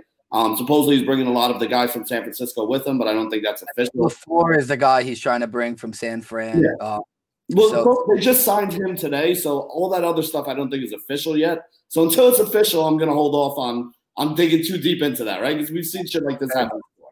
But for the most part, like I said, you went with a guy who is a player's coach. Everybody who played for him has come out on Twitter. Like even Richard Sherman was like, "Congratulations, Jets! You made a good move. You're getting a great one." You know what I mean? Like fuck it up. nobody, one of his players, and that's the most important thing. Like one of my favorite things that I can tell people all the time, and one of the things that I take pride in, and you would be somebody who could agree to this, is that when you're a coach, the way your players view you, in my opinion, tells me everything I need to know about somebody who I don't know as a coach. You know what I mean? And you know, when you play for a coach that you like and you enjoy and you respect, like you're gonna you're gonna go through a wall for that guy. And from everything I hear, that's the kind of coach that the Jets just got. So I'm hoping at the very least it starts changing the culture because that's what needs change first. Now, again, I don't expect them to be as good as San Francisco was because he does not have the pieces right now on the Jets to make that happen. So they need to also deal with the personnel side of it. But I think that you at least got a guy in there that can make things happen if you give him the right pieces. It still comes down to, though, you need players to win. I don't care how great a coach you are. It helps if you have good players. It helps a lot if you have great players. And right now, the Jets don't have great players on really either side of the ball. There's a couple good ones, but this roster still needs a lot of work. Yeah, no. So I think you're right. I think the big thing with Saleh too, you know, the guys are going to play for him. It's an effort thing too. I mean, they're going to mm-hmm. give it, you know, give it their all. I, I, saw that big change with the Giants last year with Bettcher to uh, Patrick Graham. For me, that was the big thing. I, I think it's just having guys that want to be out there every day and play for the coach that they have, which the Jets did not want to do with Adam Gase. But I do think it's ironic that they hire a defensive head coach and now they're tied to potentially one of the most dynamic young quarterbacks that, mind you, this couldn't be a better time for Deshaun Watson to be linked to the Jets because just like a week or two ago, we were laughing at each other with curb your enthusiasm gifts about how you know he died because Deshaun Watson didn't get drafted by the Jets. So it's yep. just straight out curb. But let, us go to the specifics of it because it seems like this might actually happen. They're about four to one uh, at some books on possibly landing him, and there's a lot of crazy trades out there right now. Obviously, to do with a lot of the first round picks. You just talked about how the Jets need a lot of help. It's not going to be just mm-hmm. one thing, they need some help. But if you're going to get Watson, which I don't think would answer your problems really, because you still have Darnold, you got to deal with that. Why give up all those first? So, with, how many first would it take? Would it take these first? Do you mind if they're future first? And then what the hell would you even do with Sam Benny? I, I mean, does this make any sense to you? I mean, to me, like the number two pick in the draft here has to be included here. I don't think Houston is going to do it. And I think it's going to take more than that. Like I heard I heard either three first or two first and Sam. The only thing that makes sense to me is two first and Sam. Like if you're trading Darnold and you're giving up the two first and Houston wants that, that's the only thing that makes sense to me. Now, you didn't ask the other question though, it was like, do I want this to happen? Like, do I want the Deshaun Watson? Absolutely, absolutely. Like the, the guy's a wanted it. That was the rhetorical question. I of course I mean, you want him. Like I want him, but really it comes down to like, are you willing to mortgage the future for him? If you go get him, you're committing cap space, so that's a lot of money that you're committing to him. You're committing draft capital because again, you're giving up the number two pick in this year's draft without a doubt and probably at least one, if not two more first round draft picks that maybe they turn into players, maybe they don't. But I mean, listen, not having three first round draft picks is a big deal. Now, again, if you go get your quarterback, he could be the quarterback in New York for a decade. You know what I mean? Like, he, so is it worth it? I, I don't think it's crazy. You're not going to get Trevor Lawrence. I don't think there's a second quarterback in this draft that's going to be like a transcendent talent that you could get at number two. I think there is a group of guys that maybe could be, but I don't think there's a surefire one that you you pull the trigger on. So I mean, do I want Deshaun Watson? Like I'm, I'm obviously not going to be upset if the Jets go and get him, but uh, you know, the thing that I said to you was like, we mortgaged our future for the quarterback a couple years ago, the Sam Darnold trade. We basically built the Indianapolis Colts offensive line with the draft picks that we gave them so that we could move up in the draft to take Sam Darnold. It hasn't really worked out well for us, but you know who it's worked out really well for? The team that got all the picks in the Indianapolis Colts. So I don't want to go ahead and do the same thing again. Like I like being the team that has the picks. For me, the best case scenario here is the Jets find a willing trading partner who gives them another pick in the top 10 somewhere of this year's draft and a couple seconds or a couple other picks down the road. I want us to gather picks so we can fill in the holes rather than give up a whole bunch of picks to fill in one hole and then still have all these other holes that we got to figure out. You know what I mean? Well, and you also had told me, yeah, you've seen it done before. I, I the, the, history repeats itself, and if you're the Jets, that history doesn't tend to be good. So try not to repeat that. Um, yeah, I the Jets have a lot of decisions to make, and the more that they have, the more I get concerned that they're going to mess it up eventually. But Joe's done a really good job. I really like what Joe Douglas has done for honestly the first time in about 20 years, I have faith in the Jets front office. or at least enough faith in the Jets front office that rather than automatically assume whatever they do is a bad move, I'm actually giving them the benefit of the doubt of like, all right, let me let me try to figure out what they were looking at here or what they were seeing. Because so far they they've done a lot of good things lately. So knock on wood. Hopefully we can keep it going. I was wondering what you were doing. I thought you were killing a spider there for a second. I wasn't No, exactly. I'm knocking on wood that we don't turn back into the same old Jets right now because it has been a pretty solid offseason. You know, I, I I might even look forward to buying Jets tickets after the uh after all this stuff is done and we're allowed to I'm go. gonna remember you said that. I'm gonna remember you said that and ask you how many Jets games you've gone to. Wait, before I get off topic, and again we get to the NFL stuff and this weekend, you, you talk about mortgaging your future, and that's a phrase me as a net fan has heard a lot over the last two weeks. I mean, a lot, and. I'm not taking the victory lap yet. We still got to see Kyrie out there come tomorrow, but what are your thoughts on the Nets? I saw your tweet yesterday. Mm-hmm. I think it was just KD is good. Something No, along it, was, it was actually KD is filthy because he was yeah. I I mean, they have they have three of the best individual one-on-one players in basketball on that team right now. Kyrie Irving is nearly impossible to keep in front of you. James Harden has been the most unguardable player in the league for 10 years. And the reason I said KD is filthy is he literally crossed the man up, went to the hole, stutter stepped, and had the guy like knees shaky, and then just pulled up from about 15 feet away and just straight. It was straight water. And I was sitting there thinking to myself, like, as a basketball coach, if I had a kid who was guarding that man and turned around and looked at me for like, Coach, what did I do wrong on that possession? I don't have anything to like. I can't tell you. You you were down. He crossed. You beat him to the spot. He made another move. You tried to beat him to the next spot. You had your hand up as he shot the ball. The guy's seven foot and just feathery, soft jump shots. Silky smooth with the handle. Like Oh my god, so yeah, There's like if I if you you know when you play NBA 2K and you like create a player, like your creative player is like Kevin Durant. Like he's the tallest guy on the floor. He's got all the skills all the way up to 99. Like the man is just ridiculous. And he's only one of three people you have to work. Like that that team is unguardable at this point in time.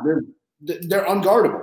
DeAndre Jordan logged 37 minutes last night and guarded Giannis. They didn't even need to put one of them on Giannis, and that's that was a big factor in that game. Like, I mean, they as much as people said they don't really have anyone there aside from those three. One, I said that Durant and Harden was clearly enough. I don't know why Yeah. you need more than that, but uh they have guys, and if Jordan steps up, I don't think it'll be a regular season thing, but in big games in the playoffs, he'll show up. And uh, dude, Harden and Durant, they have this chemistry together that is uncanny. You can see They it already. together. I mean, they played together in OKC. Like they were, you know, they were teammates. They were Yeah. teammates before. Like this is, and I think I, what I really like about this too is assuming Kyrie comes back and, and has his head right and all that stuff, which I which I hope he does. Like you know, he's a Jersey kid. You always got to root for the Jersey kids. I remember watching that kid play in high school and being like, "My God, this kid, this kid's a monster!" Right? Yeah. But um, they're always going to be able to have two of those three guys on the floor. Like having three of them means that you could you could rotate them around so that you always have two elite one-on-one playing scoring threats on the floor at any point in time during the game. Like that's just that's t- no other team in the league has more than maybe one of those guys, and they have three of them that can just go. I mean, just look at the, look at the game last night that they played. Right, they played Milwaukee last night. KD and Harden both only had like 11 points at the half, and they both finished with like 30. That's So, their game. You, That's you have guys, you have guys that can just go off for like 20 points in a quarter, and you have multiple guys that can go off in 20 points in a quarter. Like they're they're they're going to be tough, man. And then you have like DeAndre Jordan is the perfect player for that team too, because he Yeah. doesn't ever need the ball. Like he, you don't ever have to run a play for DeAndre. Joe Harris too. Joe Yeah. Harris. Yeah. Harris, again, Harris is. There's a reason they gave him that contract. Is because really all they need Harris to do is stand in the corner and stretch the defense. Because you have to now decide: Am I going to try to guard Harden, KD, and Kyrie straight up, or am I going to have Joe Harris's man helping? Which is going to mean that Joe Harris is going to have a whole bunch of wide open looks on you know driving kicks. I mean, it's this team is made. This team is made to win a championship. Whether or not they get there, I don't know. But their biggest roadblock in the East was probably going to be Milwaukee, and they handled them last night with only two of the three stars. So. Respectfully, too. They kept Giannis open from three the entire game. I mean, it was great. It was a class act. And the other part of that, they're ISO guys, but they're also the best at making contested shots. At least Kyrie and KD. I don't know what Harden is, but you can play amazing defense on them, and they almost just get better. It's that's at least with KD. like, if, you, if you watched the play when I was like KD is just filthy. Like I was watching the game. If you were watching that game, you were sitting there, and like as a basketball guy, I'm saying to myself, like, I don't know if that guy could have played any better defense on him, and it didn't matter. And like that is, it's just such a. Defi- I've been there before, like as a yeah. player and as a coach, where there's a kid on the other team, or there's a guy on the other team that you're guarding, or that you're, you know, you're coaching against. We were just like, dude, I've tried every single thing I've learned in all my years of being a basketball guy. I can't stop this kid. Like, I don't know how to. We've double teamed him. We've ran a second guy at him. We tried to run him off the three point. Like, you know, you try all these different things, and when none of it is, sometimes just none of it work. Like, you just got to tip your hat to a guy. Remember when? Remember when he was playing a couple years ago for the Warriors, and they beat they beat um, the Clippers, and it was like the post game press conference, and it was Patrick Beverley and Lou Williams, and they were like, you know, what what did you what could you guys have done to stop like Kevin Durant? And they're like, we fucking tried, like, we, we tried everything here. Like the guy is just good. You just got to tip your hat to him sometimes. Six eleven. I, I, I, lost that battle at birth. Like I, that, yeah, that's no, even- without a doubt. I mean, you know, that's the thing. Is like he's the biggest guy on the floor a lot of the times, but he's also the most skilled. And it's like you're not supposed to have that. You're not supposed to have that combination of of talents, and that's what makes him so good. Is that you know he's got handles like a guard. He can shoot better than 99% of the rest of the league. And he's also one of the taller guys in the league that if you just saw him and didn't know who he was, you'd be like, oh, that's their starting center. And you're like, nah, it's basically like their shooting guard. Like, you know, yeah, this, the dude is nasty. Yeah, I also love how Jeff Green fits on this team. But that was that was basketball for the New York football show. That was that was New York basketball talk. I needed to get it out. We hadn't talked about it. We touched on it briefly the last time you were on, but it, it it's been building up in me. And they've had these two wins, and no one wants to hear it anymore. Stephen A. is my guy. I love it because he's backtracking on his takes, and I I mm-hmm. mentioned this today. I love being a fan of teams that people kind of go against. And like, I'm not used to it because no one goes against the Mets. I, no one gives a shit about the Mets. So it's like, man, I know how you feel. having people erupt right so angrily over the over the Nets and pour all these takes out as it happens, and no one's like they're gonna be good. Everyone's gonna be like it's not mm. happening. And then you see them play well together. It's like, oh, where did everyone go? No one wants to. No one wants to talk to Man, when I was a kid, I had um. So we had Nets tickets, second row behind the bench um, over in the corner. Like the Nets would sit on the one side. So we were behind the basket in the second row. Now, again, this is in like the 90s when those tickets were like 55, 60 bucks each. That same ticket right now is like $5,000. So, you know, my dad gave them up a long time ago. But when I was a kid, I used to go to Nets games all the time. So I've been a Nets fan for a very, very long time. We used to go like all the, you know, the, the Kerry Kittles and Jason Kidd days. Like I still have a Drazen fucking Petrovic jersey, who you probably don't even know who the fuck that is. But I, I remember. Yeah, if you ever look up, his, he was one of the few numbers that they had up there in the rafters right now. So like Kenny Anderson, Drazen Petrovic, like Derrick Coleman. I used to go to all those games with the Nets. So I'm a little pissed that they left for Brooklyn, but the Nets are my uh my team when it comes to NBA. So I love that. So you're a Jersey guy. This is why we root for Kyrie. There's no and especially as Jersey guys, there is nothing as much as I worry for Kyrie, you can't hate him. He's our guy. No. Yeah, and he's held he's it down. Mr. Basketball, like you know, like I said, I watched that kid play in high school. I remember seeing him play in high school. I remember seeing him play when he was a freshman in high school and being like, "My God, this kid's legit." And then when he was a senior, it was like, "My God, this kid's a monster." You know, he didn't, even, even have to play at Duke. He was so good, he didn't even have to really play at Duke. They're like, "Yeah, let's just draft this guy." Yeah, he, he played for like two weeks, got hurt, and they were like, "Yeah, everything's fifty," and they were like, "All right." yeah. So I'm excited for him to come back. I'm excited for him to come back. That's tomorrow. That's against the Cavs. But let's recap for the people again. Let's get in it. We uh we've bantered long enough. This is a football picks show. We are very good at it, or at least I like to think we are. The numbers do at least 63% of the regular season, undefeated in game picks last week. If you want to take our picks, you might as well do it because we're always right. 4 0, we promised you a winning week, and now we only have two games this week, Benny, and I don't think it's going to change. I plan on going 2 0 in both of them, but I have an issue before I get into any of them. I've never had this issue before. Both my future bets are uh, still alive on both sides. So okay. I want to talk Bucks Bills. I said Bucks Bills, but I kind of don't know how to act. I don't know how to treat this. We've been hedging. We've been doing well with it. Some different parlays. There's options, but my heart's in it. I want Bucks Bills. Before I get into anything crazy, I guess let's dish out some advice there. What would you Okay. recommend do if you have a futures on the Bills or the Bucks? How would you really handle something like this? All right. Well, you, I mean, you're in a different situation because you have one on the Bills and the Bucks. Now, is this? Let me ask a couple questions before I answer this. Is this Yep. um like individual AFC Super Bowl? Like, what what are the actual bets here? This is to win the whole win the whole damn thing. Win the whole Super damn Bowl, Super Bowl futures. You're saying. Yep. All right. What what number did you get Buffalo at, and what number did you get Tampa Bay at? It's a very good question. If you could hold off, I'll go get you that for a second. Well. I mean, again, you're asking me how I would hedge this. I got to know what the, gotta yeah, well, the numbers are. as- payout, I can tell you off the top of my head, the payout's going to be around the same. It's somewhere over 200 bucks for each side. So either Okay. side, it's pretty much there All right. So for you. here's here's a couple questions I'll ask you. I won't tell you like advice exactly what to do, but here are the questions you should be asking yourself. Okay. First off, is is the amount of money that you have to lose or the amount of money that you have to win life changing? And that may that may mean different things to different people. You know, like if I'm a college kid, when I was a college kid, if I had a thousand dollar future that I could hedge against, I was probably hedging against it to make at least two or three hundred bucks. Because when I was a college kid, I was fucking broke. So like two or three hundred bucks would have been a big deal to me when I was in college. A thousand dollars would have been great, but even if I hedge off and still win 800, I'm pretty fucking happy. But I made sure that I, I limited my downside. Right now, if I had a future in my life that was a thousand dollars, like a hundred dollars at 10 to 1 to win a thousand, I probably wouldn't hedge it because losing a hundred dollars is not going to change my, you know, my economic status in the world. You know what I mean? And winning a thousand, which is nice, is also probably just going to wind up going to my mortgage. So it's not like it's not like that money is something I need. Now, if So- you start adding zeros to it, and it was now I'm going to win ten thousand, well then yeah, I'm probably going to hedge off a thousand or two thousand dollars somewhere. If it was I'm going to win a hundred thousand, you bet your ass I'm going to be hedging off, you know, probably 25, 30,000 at a minimum, so that one way I win seventy thousand, the other way I win twenty five thousand or something.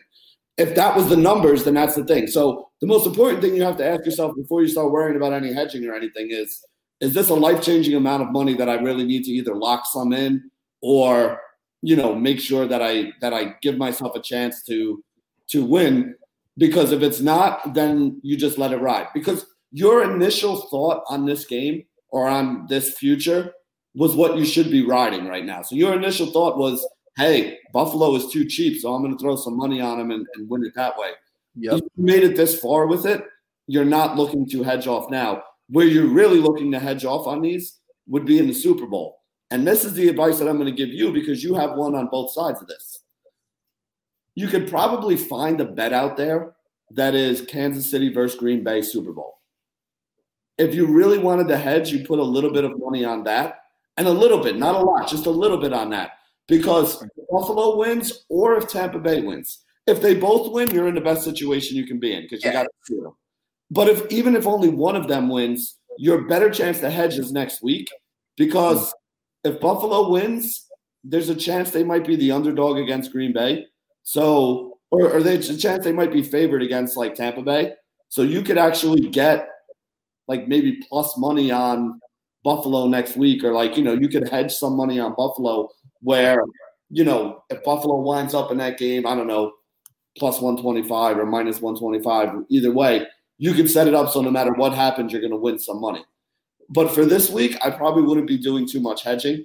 Unless, again, like I said, unless you're in a situation where, you know, Buffalo making the Super Bowl wins you like $25,000, $30,000. In that case, yeah, you're probably going to want to hedge off to the other side a little bit.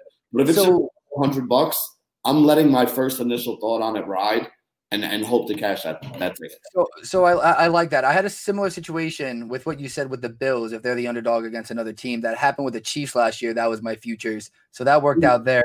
I got the Bucks at eighteen to one, Bills seventeen to one. Threw the same amount of money on it, so the Bucks payout is going to be a little bit higher, but the difference really isn't much. And I only threw like twenty five bucks on it, so you know, a couple hundred dollars, nothing Yeah. drastic. More than Like I said, for a couple hundred bucks, I would probably just let it ride because I mean, it's going to be like it's- obviously it'll be nice if it cashes for you, but really what you want is to go into the Super Bowl without having put any more money on this that one of those two teams gets there because then you're gonna you're gonna basically have a twenty five dollar bet to win four hundred on one side, and then depending on who gets there on either other side, like you could put I don't know a couple hundred bucks on them there, so you guarantee yourself a profit either way. And you know, again, for four hundred bucks, I would probably just let it ride and like look for the upside, but at least you have options, and your options are going to be better next week than they are this week. And you, in particular, who have two teams there, I would just roll the dice that one of the two, because you only need one of the two of them to get there to put yourself in that situation. And, and, it's beautiful, Benny, because this is a great week to ride with my guys. They're both dogs, not to cut to the chase mm-hmm. here. I mean, these lines we're going to go through each game, but they're both dogs, and like we like to, uh, like we like to talk about, we bet both these teams money line. It's a coin flip game.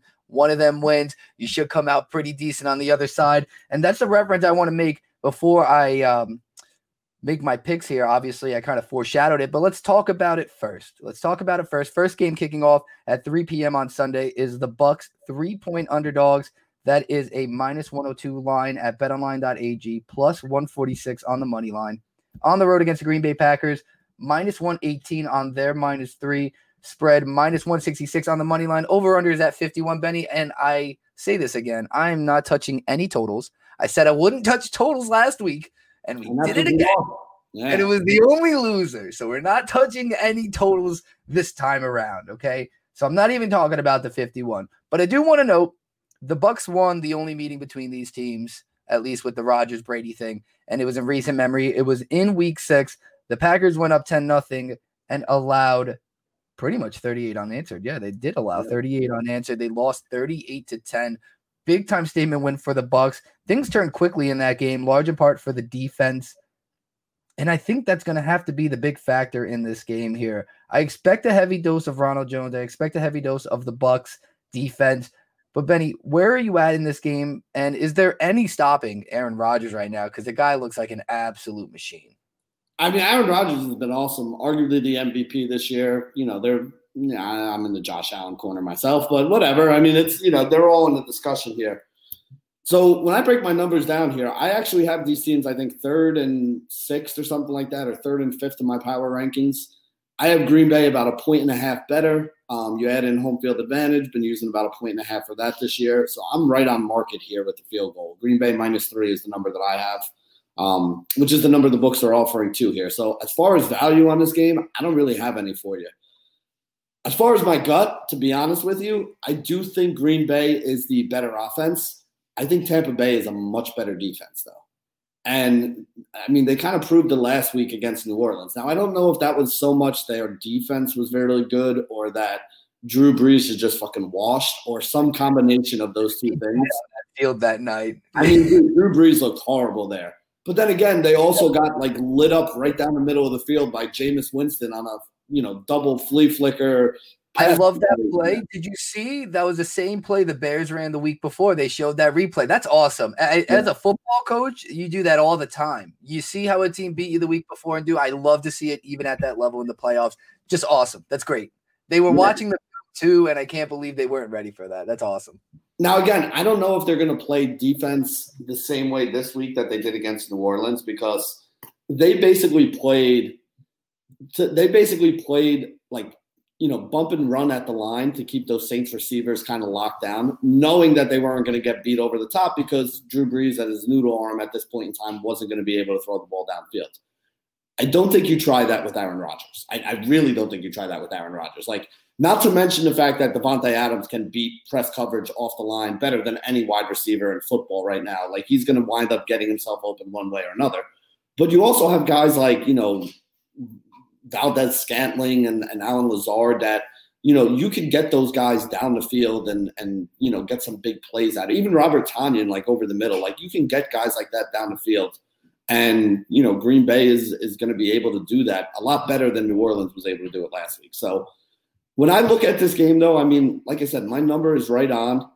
I really want to say, like, you know, the value is on the Tampa Bay side. Like, that's where I think it is. But I kind of feel like Tampa Bay is the team that's getting a little more steam. I saw this number at three and a half in some spots at the beginning of this week. So I feel like the Tampa Bay is the side that people are betting on, which leads me to believe that the side you should be on is Green Bay here. Like Green Bay, lay the three. I, I can see Green Bay kind of running away with this a little bit. So I'm, I'm, terrified. I'm, I'm I'm terrified. I'm terrified by it, and that's the thing. I think my overconfidence is not in the Bills, and we'll get there um, because I actually feel very comfortable at that spot. But man, I don't trust the Packers, and I don't I mm-hmm. don't know what to think about how they lost that last game. I mean, seriously, it was a tale of two halves uh, or, quarters or I, whatever the hell happened. The Packers started out just as good as possible. Rodgers almost had a rushing touchdown. That is the game he did the triple thrust, uh-huh. and then uh-huh. they brought it back, and we never saw it again. And so they had all momentum, and then the Bucks and Ronald Jones and the pick six changed everything. So I think they're going to send the dogs after Aaron Rodgers, but I think he's going to be ready for that. I, I don't know. Rodgers doesn't turn the ball over. He just doesn't turn the ball yeah. over that much. Yeah, that's, that's the thing. It's like you can send the dogs, but it doesn't always it doesn't work out very often. Yeah. So well, I want to touch on a few things before I even give out my pick for this game. There's a few props I really like to look at in this game, and one of them is the guy who scored the first touchdown last game, and I think it's actually at a really good line here. Uh, two score, Aaron Jones is plus 115. That's going to be a best bet of mine. I am definitely putting that in there to score at any point. But first touchdown, plus 850 here. He did it last game. I feel like the Packers, again, maybe I'm kind of thinking to fade myself a little bit. I don't want to be too much in on the Bucks, but if the Packers are going to win, they're going to have to start hot. I think if they're sending the pressure, could be out of the backfield, could just be up the middle on kind of a draw setup. But I see Aaron Jones getting in that end zone first. So I really like Jones. I like him to score, especially above plus 100 there, 115. Um, that's a gimme. Before I go to the Bucks, Benny, I find this funny every week because Davante Adams' lines to score at any point is ridiculous. Um, so I'll just put it this way. I mean, it's only minus 182 from what I saw, but is there any way Davante Adams doesn't score this week? is, there, is there any way at all? I mean, there is if you think Tampa Bay is going to win this game 38 to 10, but honestly, I don't like the Aaron Jones first touchdown thing because the first touchdown always goes to Davante Adams. Wow, oh, yeah. Well, last week, yeah. Last, and the play they ran last week, they've been running a version of that play all season long, where they either try to get him one on one on the outside with no other help, and then they either run the back shoulder fade or they run like some kind of cross with them to get him to touchdown there, or they do exactly what they did last game, where they did that like motion just so that he couldn't get pressed at the line. And then it's just a matter of like pitch and catch with him and Aaron Rodgers. So like if you watched that play last week, they ran they ran like a motion where Davante Adams literally started on this side, went all the way across the formation to that side, and then came all the way back, faked going back, and then as soon as Rodgers called snap, he just broke to the line and Rodgers put it right on the outside. That's a play that is undefendable. Like you cannot yeah. defend that play because Rodgers Rodgers is going to put it right on the money. Adams is too fast, too strong, knows how to use his body too well to like shield it to be able to get there. And I think that they just have so much faith in each other that like when they get down to the five, that's literally like it's one of those like the quarterback looks at the wide receiver and is like, "We're gonna do that thing," and he's like, "Yeah, we're gonna do that thing." It's like, "All right, we're gonna do that thing." So I like Davante Adams for the first touchdown. I played it last week, which worked out really, really well, and helping some money there was one of the reasons I said I had a good day. Um, so yeah, I don't like that, but I do like that anytime touchdown at plus one fifteen for Aaron Jones. I mean, what's the point of taking a guy at minus one eighty two? Really? Like if no, you yeah. take it, you do it on like you do it on like some site that'll let you like parlay him scoring the first touchdown with, you know, them yeah, or over yards or something like that. You know. Yeah, hundred percent. Well, so I got a few more anytime score numbers here that I think might jump out at you and you might like. So Ronald Jones looked a little back to normal last week, a little bit. Fournette did get the touchdown, but he got the same kind of workload. But Ronald Jones, the score is at two to one here. Two to one. Benny, Tell me why I got to stay away then. Is this a trap? Ronald Jones, two touchdowns in the last meeting against uh, Green Bay. Two. Yeah. I, I mean, listen, Uncle Lenny, Uncle Lenny's looking good right now, man. You know, like Leonard Fournette is fair. Leonard Fournette's a real thing. And, and I hate it. Like, if anybody plays DFS out there, you know, people were like, oh, Leonard Fournette's going to have a horrible game now because Ronald Jones is active. Like, Leonard Fournette had a good game. Leonard Fournette had a very good game. Leonard Fournette had a better fantasy game than Ronald Jones did. So, you know, when you look at those two guys, my my biggest problem, Steve, and we talk about this all the time with with running backs, right? It's like whenever there's a committee, I, I want to stay away from it because it's just a whole extra layer of, of bullshit that you don't know how it's going to work out. Like maybe maybe you're right. Maybe Ronald Jones gets two touchdowns, but there's also a scenario there where Leonard Fournette gets two touchdowns. There's a scenario where there's only one rushing touchdown, and then you're doing a coin flip on is it going to be my guy or is it going to be the other guy? Whereas you could go to a team like, you know, I guess Buffalo is the closest thing to having like a single back right now, but they're not even a good example of what I want. Well, they have they have Josh Allen too, so I mean they do. Well, that's what I'm saying. They're not even really a good example of what I wanted to get at. But like, you know, like you look at a team like the Tennessee Titans, like you know, if the Titans score a rushing touchdown, it's going to be Derrick Henry. So if I'm taking the number, I feel a lot more comfortable with that because there's only one layer of analysis. It's not well, what if this is the other back? And the thing that really has me is, like you said, the back that got the goal line touchdown last week was Leonard Fournette. So we're basically like, yeah, well, Ronald Jones had them last time, but the most recent thing we just saw was Fournette being the guy that got it. So I don't know. That makes me a little nervous right there. So, so I'm listening to what you have to say because usually when you fade me, I like to say, "Haha! Finally, I'm onto something." Because last week with the Bucks and the Saints, and usually with the Giants and things like that, I'm like, "All right, Benny doesn't like this. This might be a good idea," and that's why I end up doing it. it doesn't always work out, but you know your props. So I'm taking this very much into account, and I'm glad you're saying that. I'm hope hopefully the listeners are listening to this stuff because again. Yeah, the thing is, it's not even whether it's going to work or whether it's not going to work. It's all with props. It's all about probabilities. Mm-hmm. And when you have unknowns, then you can't figure out what the exact probability is. So you can't figure out what the number you should be taking is, if that makes sense. And it's kind of a high brow theory, but when you know when you, like you know if Tennessee scores a rushing touchdown, it's going to be Derrick Henry. So if you're breaking down your numbers and you say, all right, they they're going to score 1.5 rushing touchdowns in this game, you can say to yourself, all right, there's probably like a 60 or 70 percent chance that Derrick Henry gets a touchdown. You could break down those same numbers and say, okay, there's probably a you know 60 percent chance that there's a rushing touchdown in this game. But now you have to do a whole nother level of analysis to say, what are the chances that that touchdown is Jones, or what are the chances that it's Fournette? And the number that you're getting paid is not usually big enough. Like what's Ronald Jones? You said two to one. Two to one. Yeah. So two to one means there's a 33% chance he scores a touchdown.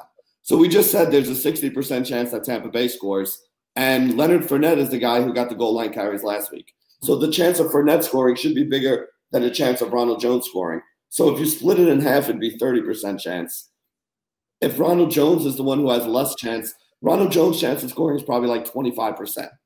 So 25% would mean you need plus 300. So at plus 200, it's not a good bet. And that's kind of how the numbers work on yeah. all that stuff, if it makes yeah. sense. And if it doesn't, I'll have to explain it better some other time because we don't have the time. Well, listen, I know I'm following. The people who are watching, it might have been a lot. They might be coming in and out, closing the app. There's a lot of numbers being thrown around. So I get it. It's a lot to take in, but I'm trying to feed the props out there, especially come this time of year. I feel like props have the best value if you can kind of get a read on it. But I mm-hmm. definitely would recommend, especially sometimes on these enticing ones. Like you said, um, FTN does a great job at that too look at the other props out there. Look what the odds are. Make sure you're getting the best bang for your buck because if it makes more sense at three to one, then make sure you get your value at three to one if you really like it. You know what I mean? If you like it, you like it. You're gonna do what you want to do anyways. Just make sure you get your biggest bang for yeah, your buck. Let me let me actually plug that real quick. It's over on uh, on FTN Bets. If you guys go over to FTN Bets, it's a free tool, so you don't even have to sign up for an account to use it. Up at the top of the screen, you'll see something that says Prop Shop. You click on the prop shop, you put in the name of whoever you're looking for the props for, and you pick which state that you're in, and it'll give you every single sports book in that state and what the prop is, what the number is, and what the payout is. So if you like the Ronald Jones to score, find Ronald Jones to score. You know, go type in Ronald Jones' name, go down to Ronald Jones to score a touchdown, and it'll say BetMGM plus 180. You know, DraftKings plus 200, FanDuel plus 250, or whatever the numbers happen to be. And then just pick the biggest number because that's going to be the best payout. So if you're going to play it anyway, you might as well get the best payout for it. That's uh, that's my motto, and it's one of the best ways to be profitable over the long term. So definitely make sure you get over there. FTN bets, prop shop, free tool. Check it out. Tell them Benny sent you. A thousand percent. I love it. See, that's that's a Benny statement that I was able to say without any help. Just like make sure you get your money, or as Marshawn Lynch would say, uh, protect your chickens. Protect yeah. your chickens, right? And give me All right. So I, had, he did say that. That's not my words. Okay. Um, Chris Godwin was one more. I, I love I love him every week. Um, I hit on him in Washington. Do didn't do it last week, but anytime score plus one sixty two. Um, I think Mike Evans is going to draw a lot of attention. He didn't really do much in their last matchup. So that's one thing I like. I also like Robert Tonyan over three and a half receptions. That's at plus 122 as well. A lot of his receptions lately have been three, but I just I feel it. I feel like they want to use the number two wide receiver for me in Green Bay, so I like that. Yeah, yeah. yeah. So yeah, while you're talking, I gotta go grab the wire, or my thing's gonna die here. So I'm, i made the rookie move of not charging my laptop before we started. I didn't think we were gonna be this long, but uh, let me go grab my wire. I'll gladly banter. Oh, we got some people on the show here. I haven't checked anything in the comments, guys. I'm sorry, Mark Bergen. What is up, my brother? I am late to the party. I didn't pick up on it. Better Picks is here. Routines is here. I got to give a shout out. I'm on StreamYard now for the first time. I was on YouTube. Usually I have that window open to check the comments, but there's a lot going on here. I appreciate you uh, tuning in, Mark. Let's see what you said here. Adam Case, the Jets Whisperer. the Jay Cutler Whisperer, not the Jets Whisperer. Yeah, much better. Jets have nearly $71 million in cap. They do. They do have that much money in cap. They can do it. Um, if they wanted to, they could spend some money around for Deshaun Watson and those two first round picks. it definitely matters, but I still don't know if Deshaun makes a lot of sense for them in terms of what the hell they need because they need everything. they need everything. Same reason they shouldn't draft a quarterback at two. Um, let's get back on track here as we're getting things going. And Benny, we have one one game left here. One game. Not a lot to talk about this week, man. Not a lot to talk about. We're managing to talk though, and uh, we're giving the people something to watch and listen to. So that's important because they're trying to make money. I know they are. People are hungry out here. COVID's got people hungry. We got one game left. Hopefully, it's not our last one, and we end up together for the Super Bowl. But no promises. No promises. We don't know how this world works, so let's make sure this one counts. And I, per- I would rather no better game to end championship weekend than Bills Chiefs. This is a game I kind of saw coming up since they played in week six. They also played in week six, like the Bucks and Packers. So this is like we're running it back about 12 weeks ago. Odd how that works. Kansas City won that one, controlled a lot of the game there. Uh, ran the ball a bunch. Clyde Edwards Helaire had 166 rushing yards. They won 26 to 17. Weird game though. I'm pretty sure it got rescheduled. They played the early Monday Monday afternoon game, or, or something happened happened there with COVID. So I, I remember things were out of whack. Um, really weird weather game. So I'm, I'm going to take that game with a grain of salt here and just say that both these teams are in different spots than when they played. And mainly for me is that Patrick Mahomes is hurt. I know he's not that hurt, Benny, but he's hurt. And look, you mentioned it in the last game, in the last preview, that Josh Allen could have won MVP. And this is my comment that, uh, just about this matchup in general. I love Mahomes, dynamic generation, generational talent, best quarterback in the league, MVP. I get all that. But 75% Mahomes, not really mobile Mahomes over a fully healthy Josh Allen. Maybe I'm a homer. Maybe I got too much money on the Bills. I already made his people's MVP trophy. But give me Josh Allen, Benny. Are you worried about this Mahomes injury? Are you worried about the Chiefs? Uh, where are you at in this game? And does the number at three even make sense? We can get analytical with it, but I kind of went off on the Homer rant there. well, I mean, yes, we're going to get analytical with it, but we also got to adjust for what's going on right now. So, analytical wise, I have these teams are number one and number three in my power rankings right now. I have the Saints were, were number two, or number one and number four. I'm sorry, the Saints are number two here. Um, I have Kansas City on a neutral field about three and a half points better. So when you add in the home field advantage and all that stuff, you're basically looking at like a little over. My number is actually a little over five, right? So three would be a little bit short. But remember, we also have to make an adjustment for Patrick Mahomes. So in my power rankings, like I said to you, I I skew it very much towards like passing efficiency, passing volume, passing like yards per attempt, like things like that, because those are things that have shown to have more correlation with who wins and loses football games over the last couple years, especially with the way that the rules are, right? So Patrick Mahomes is the number one quarterback in my power rankings, um, slightly ahead of Aaron Rodgers, who's number two. I have Mahomes as worth about eight and a half to nine points to a spread. So if my number is minus five, with a help. Now, again, this is my number is based on the stats that happened during the season, which is based on Patrick Mahomes being a healthy starting quarterback for the Kansas City Chiefs. So, based on those numbers, if Mahomes wasn't playing, I would think that Buffalo should be favored by like a field goal in this game or so. So that's really where I'm at. The minus three, I think, is a nod to the fact that Mahomes is not completely healthy, and also a little bit of a nod to the fact that in the last nine games, the Chiefs are 0 8 and 1 against the spread, and the fact that the Chiefs have not covered since November 1st against the New York Jets. So I think that the spread should have been a little bit lower here to begin with. And then I think the Mahomes injury also has it lower. So here's the deal. If you think Patrick Mahomes is 100% healthy, the value in this game is taking, is laying the field goal. Is it a field goal or is it below a field goal? It's two and a half at the open. That's why I'm asking. So yeah, I was so excited. I didn't even give the numbers. It's at three. It's so there are three point dogs minus one nineteen at Bet Online for the three point dogs, plus one twenty one on the money line, uh, minus one hundred one for the Chiefs at minus three, uh, minus one forty one on the money line. Over under, which we are not touching, is at fifty three. But yes, yeah, so, so at the minus three, laying the minus three with the Chiefs, if you think Patrick Mahomes is going to be healthy and is normal Patrick Mahomes, there's value in that minus three on the Chiefs side. And if you can get it anywhere at below minus three, I mean, you should be backing up the truck to take that if you think Mahomes is healthy. Now, if you don't think Mahomes is going to be healthy, there's no way that Kansas City would win this game without Patrick Mahomes. If Patrick Mahomes, I mean, just look at what happened last week against the Browns and how they they held on to beat the Browns. They didn't beat the Browns going away after Mahomes got hurt. They held on there's no way you're going to beat a better team because Buffalo's better than Cleveland. There's no way you're going to beat a better team without Patrick Mahomes. I don't even know if you can beat Buffalo without a 100% healthy Patrick Mahomes because you would need Mahomes to make a couple really big plays here in order to kind of make sure that Kansas City wins this game, which is what we've seen him do for the last part of the two months, even if they haven't been covering the spread. So for me, the value on this game, Steve, and you're going to like to hear this is Buffalo money line right now is what I already bet on. I love it. I love it. I, I love hearing it. And you know, you're 100 percent right. I I think Mahomes is going to play. I just think he's going to play.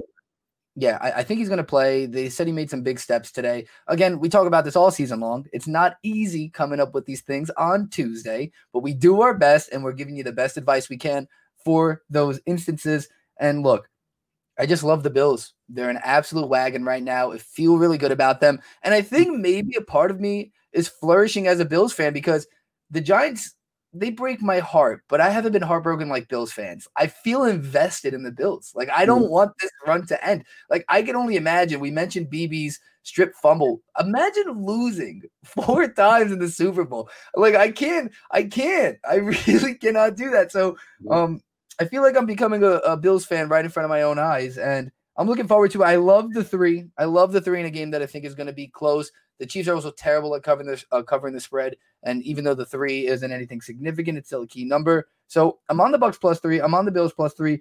There isn't much going on with props here. They're not out yet, but I did want to touch on a few team totals, and we're at 36 for the over under on the Bills.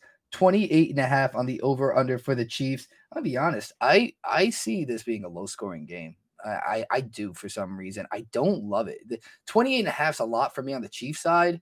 Um, I know the Bills D isn't great, but they exposed them last time through the running game, and I Darrel Williams might be able to do it. Maybe, maybe he can, and that's what they tried to do coming out mm-hmm. against the Browns. But I'm not necessarily sold on that. So of those two totals, I kind of like the under on both of them, but I'll take the under of the 28 and a half um, first and foremost. Then here's where we're at. Follow me on this.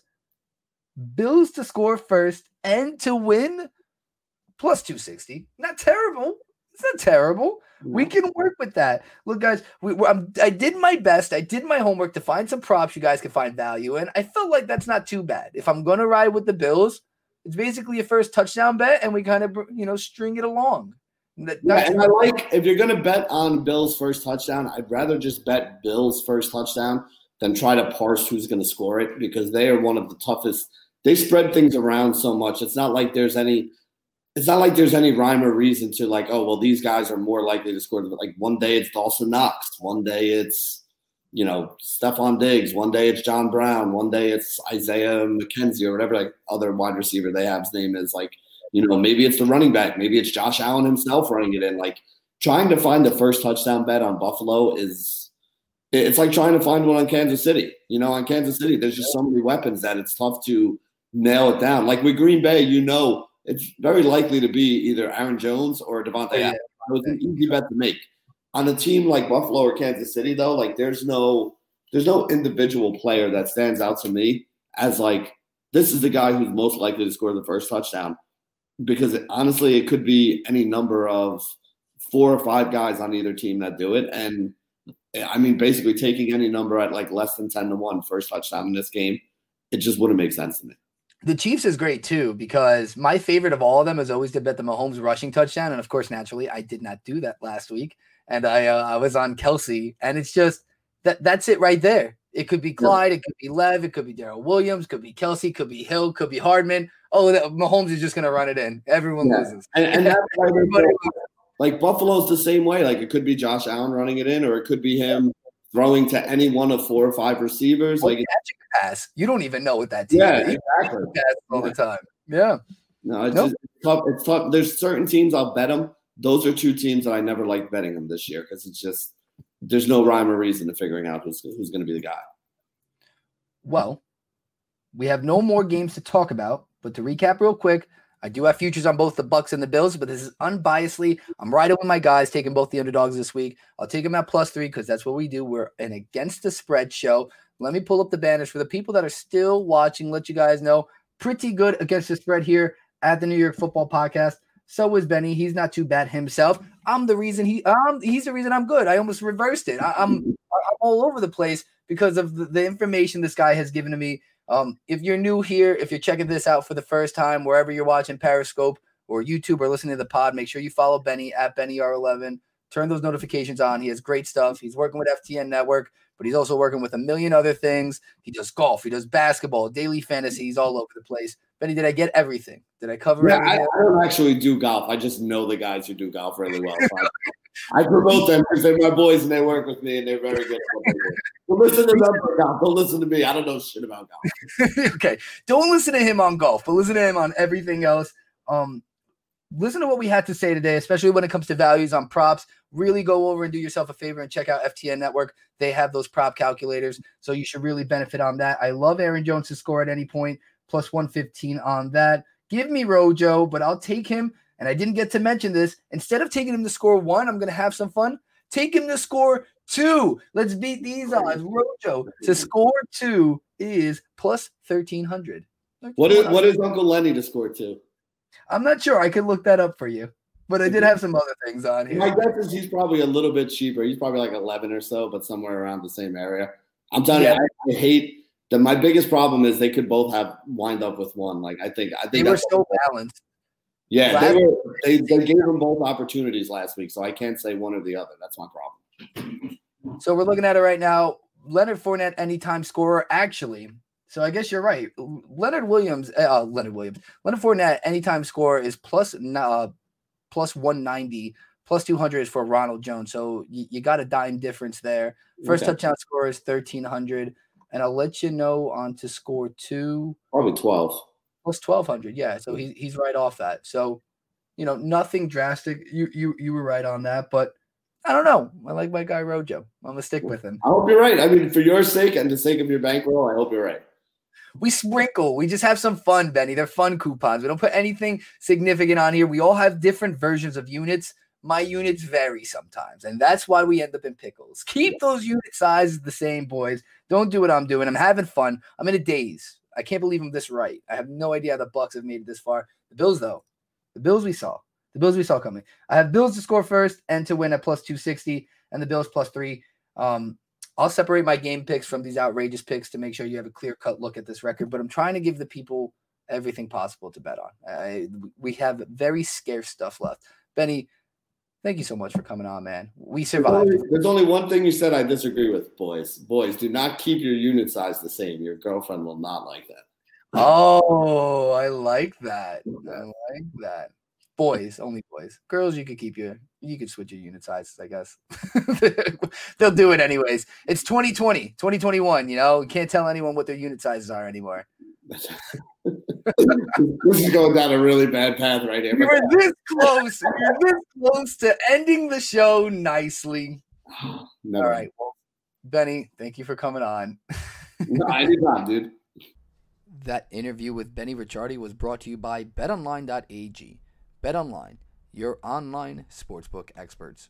Big shout out to Benny Ricciardi, Bill Campy, and Pat DiMartino for all coming on the show for this episode. It's a monster. Can't even believe it's gone to the two hour mark, but this is by far our longest episode yet. And if you guys have stuck around through this point, man, thank you so much. I appreciate you guys tuning in. You, you can also check out my other content on the YouTube channel, Talking Tino. That's where our live streams are for the New York Football Podcast. You can also check out some Mets content I'm working on. We are already building up our sub count over at What Do W H A D D Y A, Shea like Shea Stadium. Um, it's a YouTube channel, exclusive Mets content I'm working on with the Mage and the Entertainer. Really big stuff going on there, so I'm excited about that. I'll get a video out a week uh, involving the Mets and overall general baseball stuff. But primarily with this show, man, you can check us out at Talking Tino. Be sure to follow, like, subscribe on all the podcast platforms and on Twitter at Tino Rodriguez and at NY Football Pod. Guys, thank you again for everything. Thank you for listening. Love you guys. Be